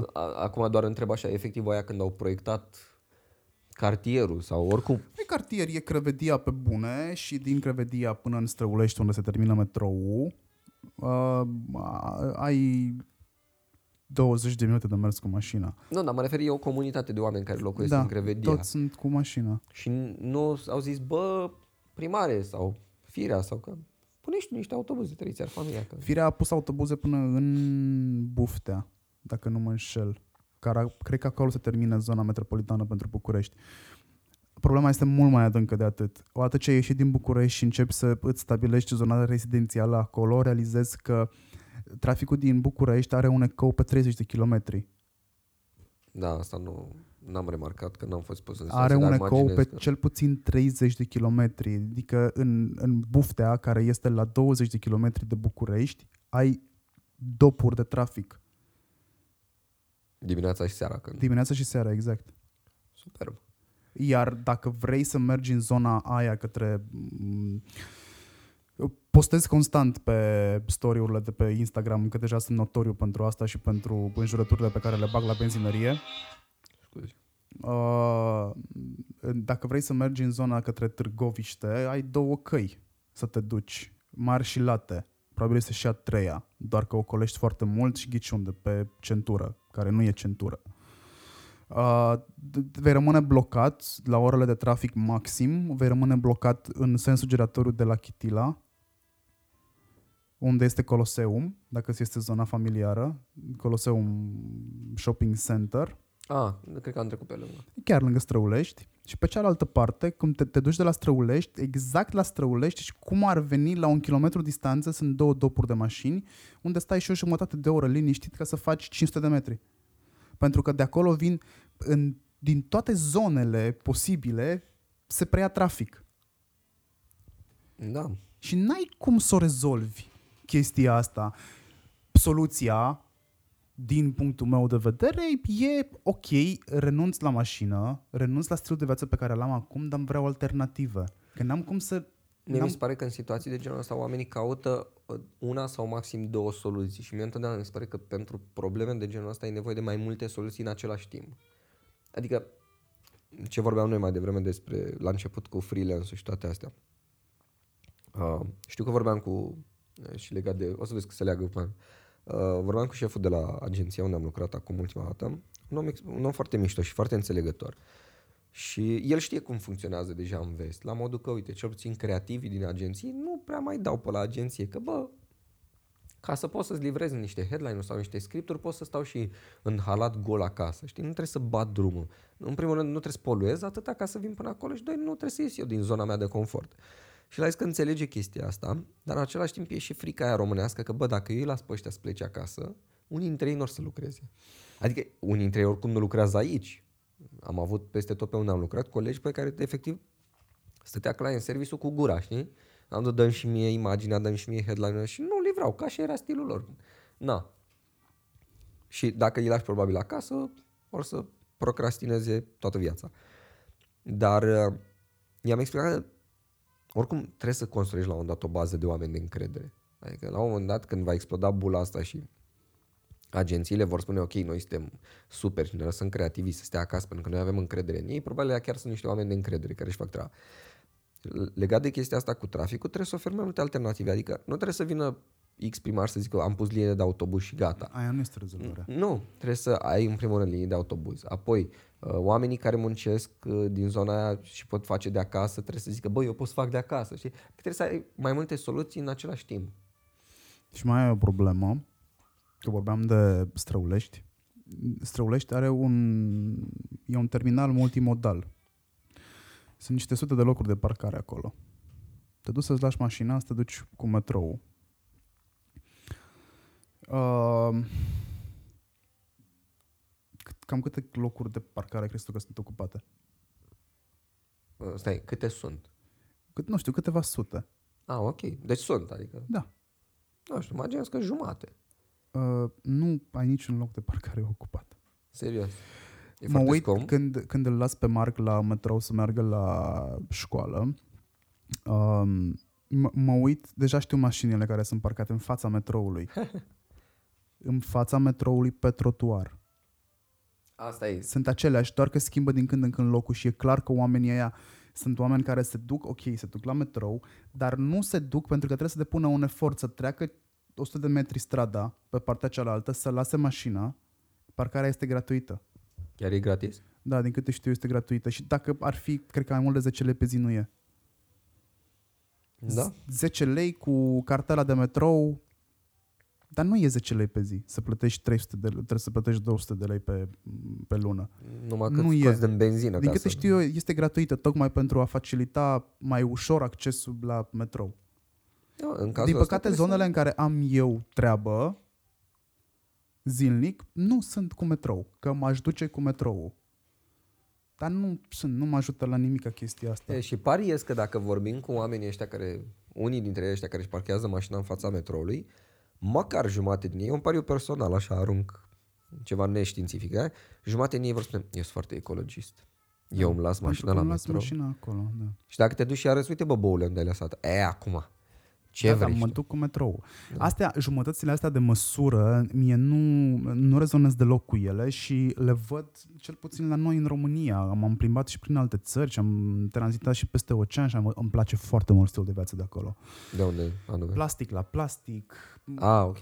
m, reciclare, sistem de transport în comun foarte bine pus la punct, toate bine puse la punct, nu există jumătăți de măsură, nu există zone gri, sau dacă există Există zone merge gri, și așa. da, sau dacă există, nu te afectează pe tine în viața de zi cu zi, știi? Sau sunt niște chestii care pot fi uh, corectate. Cum e, uite, acum hit este Vatmanul versus BMW. Da, da, da. Băi, foarte simplu. E normal că un vatman se transformă într-un erou național în condițiile în care tu, ca să... Tu, care l-ai văzut pe Xulescu că a încălcat regula în trafic, tu trebuie să depui plângere la poliție. Și poliția trebuie să facă ceva. Și tu trebuie să ai martor pentru chestia aia și poți să ai tu și poză în telefon, că nimănui nu-i pasă de chestia aia. Da. Și Da. dosarul tău va muri undeva pe masă.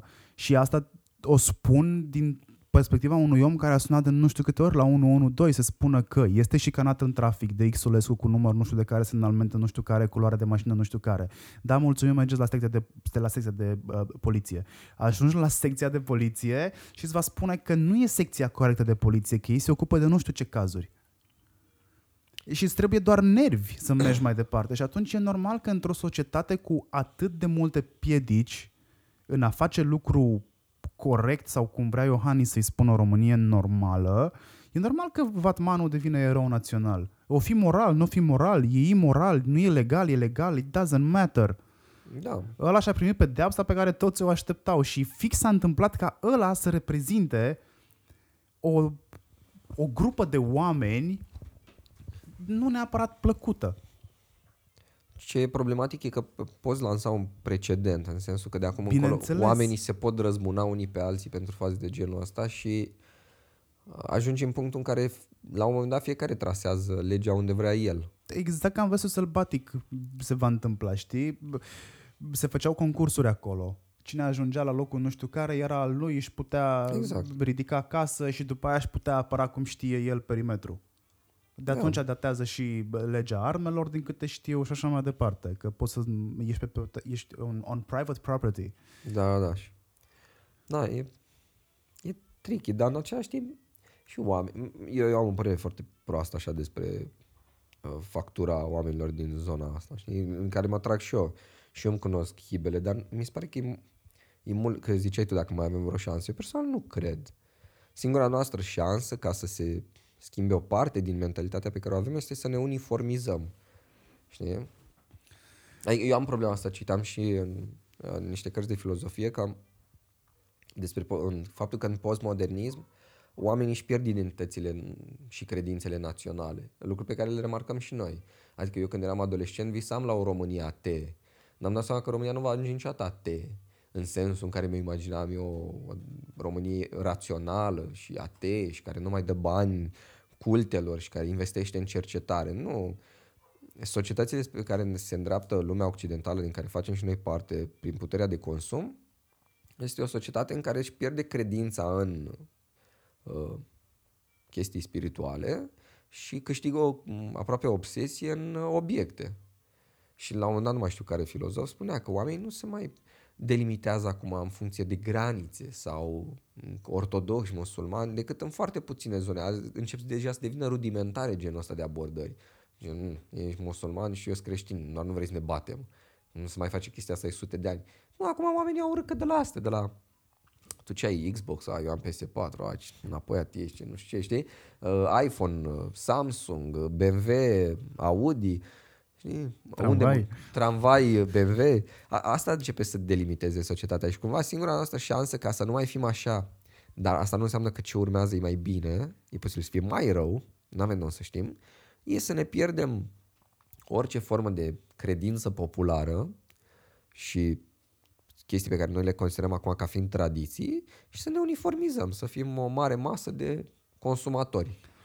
Să sărbătorim acest Halloween, nu că Halloween nu e o sărbătoare americană sau păgână, sau, dar să sărbătorești consumerismul Halloween-ului, știi? Să sărbătorești Crăciunul pentru ce el din punct de vedere al consumului, nu al tradiției. Cam la asta o, să- o să se rezumă lucrurile. Uh, lista aia de rezoluții, de ce nu o să ducă majoritatea la îndeplinire? lista lor. Păi mă, în primul rând, când începe anul, ai așa un hype. Zici, bă, o să fac multe. Anul meu. Ai șters toate porcăriile care Ai s-au șters toate întâmplat. porcăriile pe care oricum nu le-ai reparat. Că nu- nu le-ai reparat pe toate. E ok să prescriu. Da, exact. Uh, ai acest hype. Zici, gata, anul ăsta sunt un nou eu, voi face multe chestii. Și îți dai seama că n-ai cum să le îndeplinești pe toate. Unul la mână, n-ai chef de unele dintre ele. Cine are chef să schimbe jobul. E o chestie destul de solicitantă. A, cine are chef să fie freelancer. E un risc uriaș. Trebuie să te, g- trebuie să te gândești la multe chestii, să spui, a, nu, e prea mult. Nu, lasă, rămân într-un loc și ok. Uh, să te lași de fumat. E, Despre vicii s-au scris atâtea.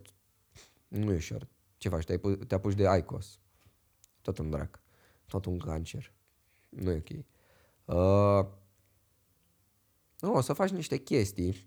O să faci puține, dacă faci. Dar o să fii mega mândru de ele. Și o să zici, bă, alții nici atâta nu fac.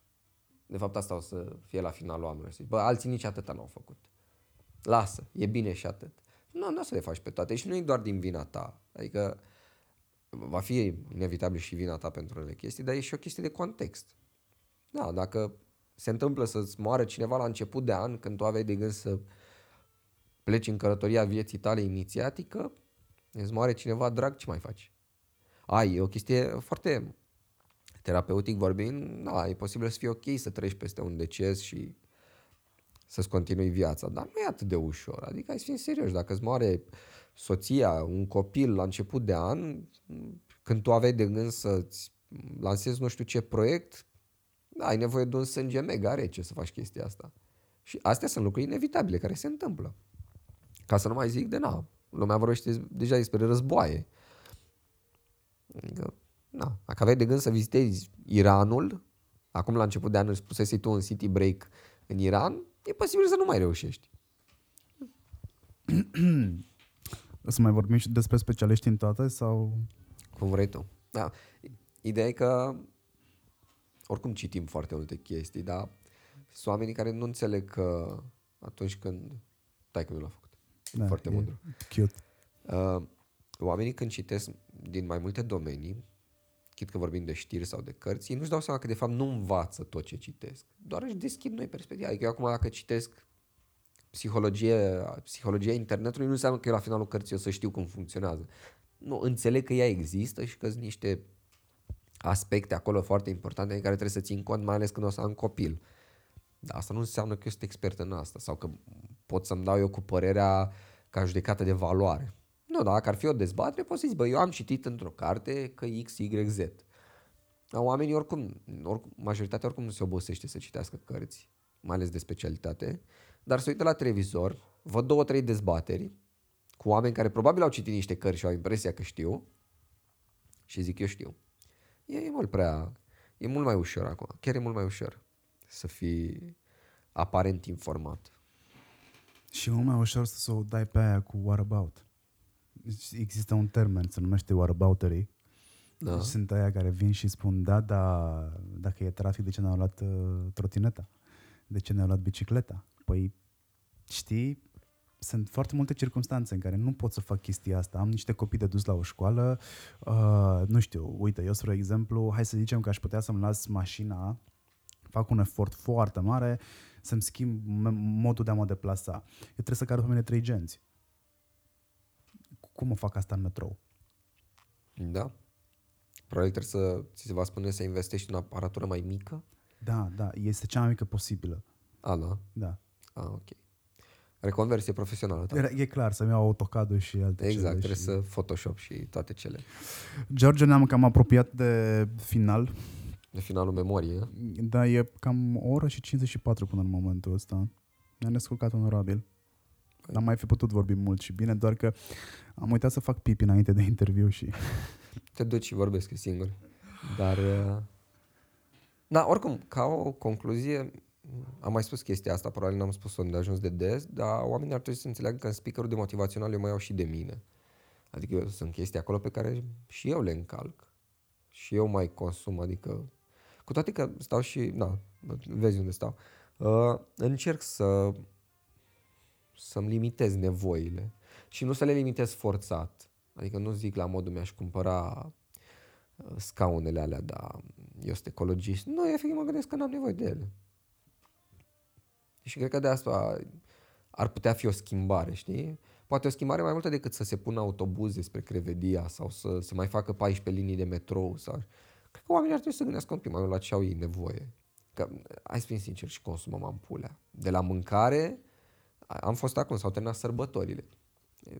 Au gătit părinții noștri în draci. Zici că au făcut 10 copii, nu 2, 3.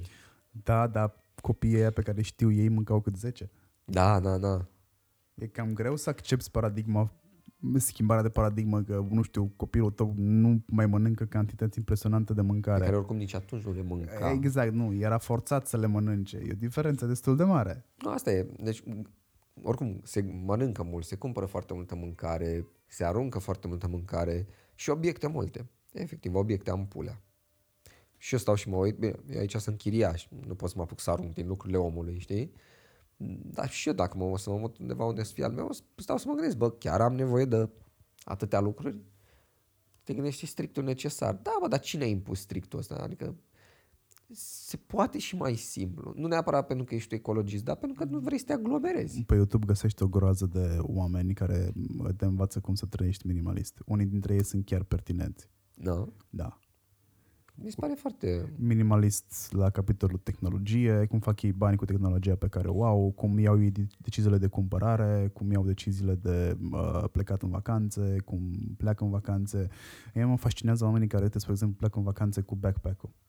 Da, e foarte, foarte mișto. Am ajuns uh, motivat de faptul că se poate și că altcineva în lumea asta există și poate să facă chestia asta, am ajuns și eu ca în momentul în care plec să nu mai alt tot dulapul, ci să-mi calculez foarte bine zilele în care stau acolo și să știu că mi-ar trebui cel puțin un rând în plus de haine de schimb, spre exemplu, uh, că poate mm, sunt suficient de bleg încât să învărs o cafea din, o, o cafea din cap până în picioare și să-mi trebuiască Cum se întâmplă. exact un set nou de haine. Și nici atunci, dacă mă gândesc dacă stau, dacă sunt cumva uh, într-o zonă unde am acces ușor la magazine și dacă am acces ușor la magazine, sunt șanse foarte mari să-mi iau literalmente strictul necesar. Pe mine mă motivează chestia asta cu... Uh, este cineva care poate să facă. Dacă Da, da, este vezi? cineva care poate să facă, înseamnă că și eu pot să fac asta. Cumva, cumva și tu și alți oameni trebuie să transforme stilul ăsta în ceva cool. Adică și, la un moment dat trebuie să existe un moment, un T0 în care să fie cool să trăiești așa, general vorbind. Pentru că momentan este cool să ai. Momentan e cool să-ți faci vilă, să ai și apartament, să ai și două mașini, să ai și patru telefoane, să ai și televizor în toate camerele și televizor în baie și nu știu ce. Momentan e cool să ai. La un moment dat, nu știu cum, nu știu cine, nu știu câți oameni, dar va trebui să fie cool să n-ai toate astea. Uite, eu nu recomand oameni, mă întreabă oamenii ce laptop să-și cumpere, ce Mac-uri să-și cumpere, ce iPhone să-și cumpere și nu recomand, prima întrebare este la ce îl folosești. Corect. Că dacă nu merită laptopul ăla cele 2000 de euro pe care tu plănuiești să le dai, nu lua. Vrei o vrei experiență similară? Cumpără ceva ce este deja pe uh, piața de resale, Da. dă 25% din preț și ai aceeași experiență. Dacă nu îl folosești cum îl folosesc eu, pentru editări de sunet complexă, pentru um, editări video, am nevoie de portabilitate, am nevoie de aia, de aia, de aia. Vrei iPad? Ce faci cu iPad-ul?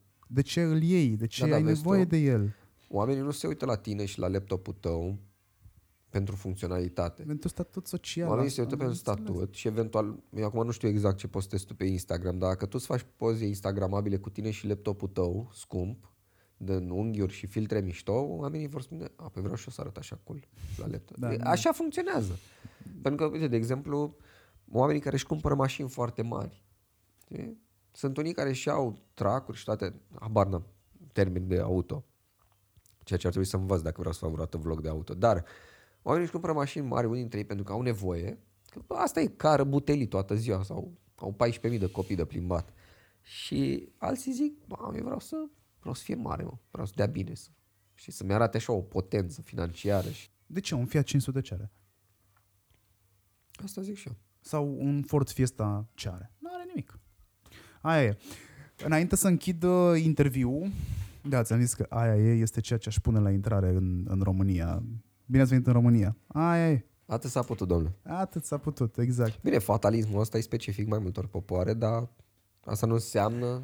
Și englezii l-au, toți l-au. Am, am, americanii o au pe aia cu Eriz what it is. Tot aia e.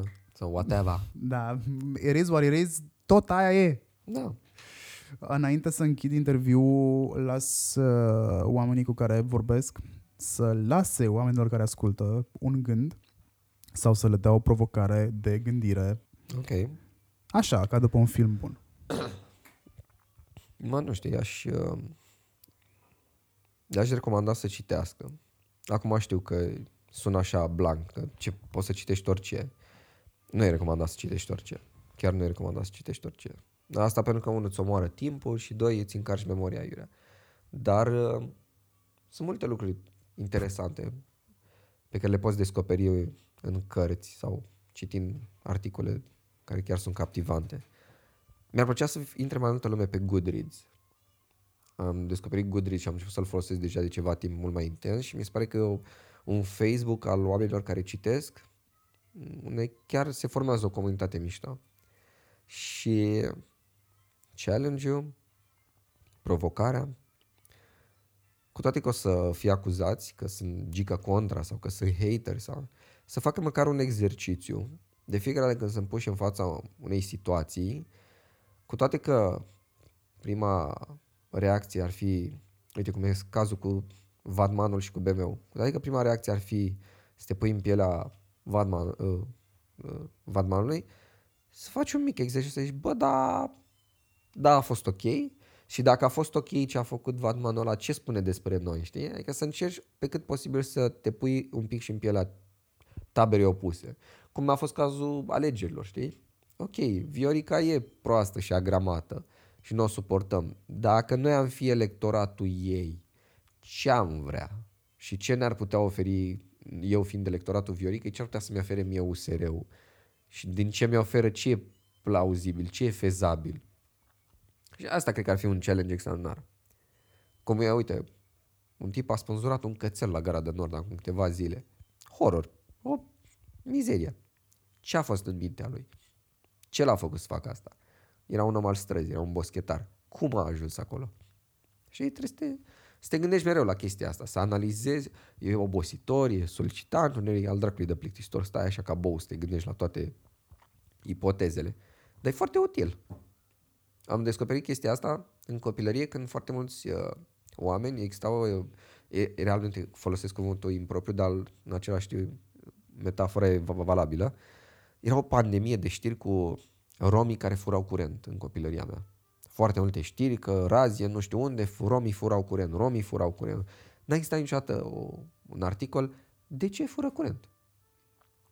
Ok, fură curent că așa știu ei să fure, că m, stii proști, că sunt răi, că stai dracu, că e gena lor de hoți și alte teorii. Dar cum ajungi în situația asta? Cum ajungi atât de disperat încât să furi din magazin sau să furi curent sau, știi? Cum ajungi atât de disperat încât să bagi o plasmă sub rochie, știi? Ce, care-i triggerul mental care îl face pe un om să dea în cap pentru un telefon mobil? Cum ajunge să fie ăsta un stil de viață? Categoric. Cum ajungi tu să-ți vezi copilul pe stradă, desculți, că să bate cu alți copii pentru dulciuri? Tu, ca adult, care crezi că a fost traseul lui în viață de a ajuns în punctul în care să uită la fisul cum se bate sau bagă cuțitul în altul și e ok, așa e viața. Știi, dacă faci exercițiul ăsta, poți să înțelegi unul realitatea în care te afli și să înțelegi pe oameni. Și să înțelegi că, bă, ești un pic favorizat. Bravo că ai tu duș cu apă caldă. Nu toată lumea.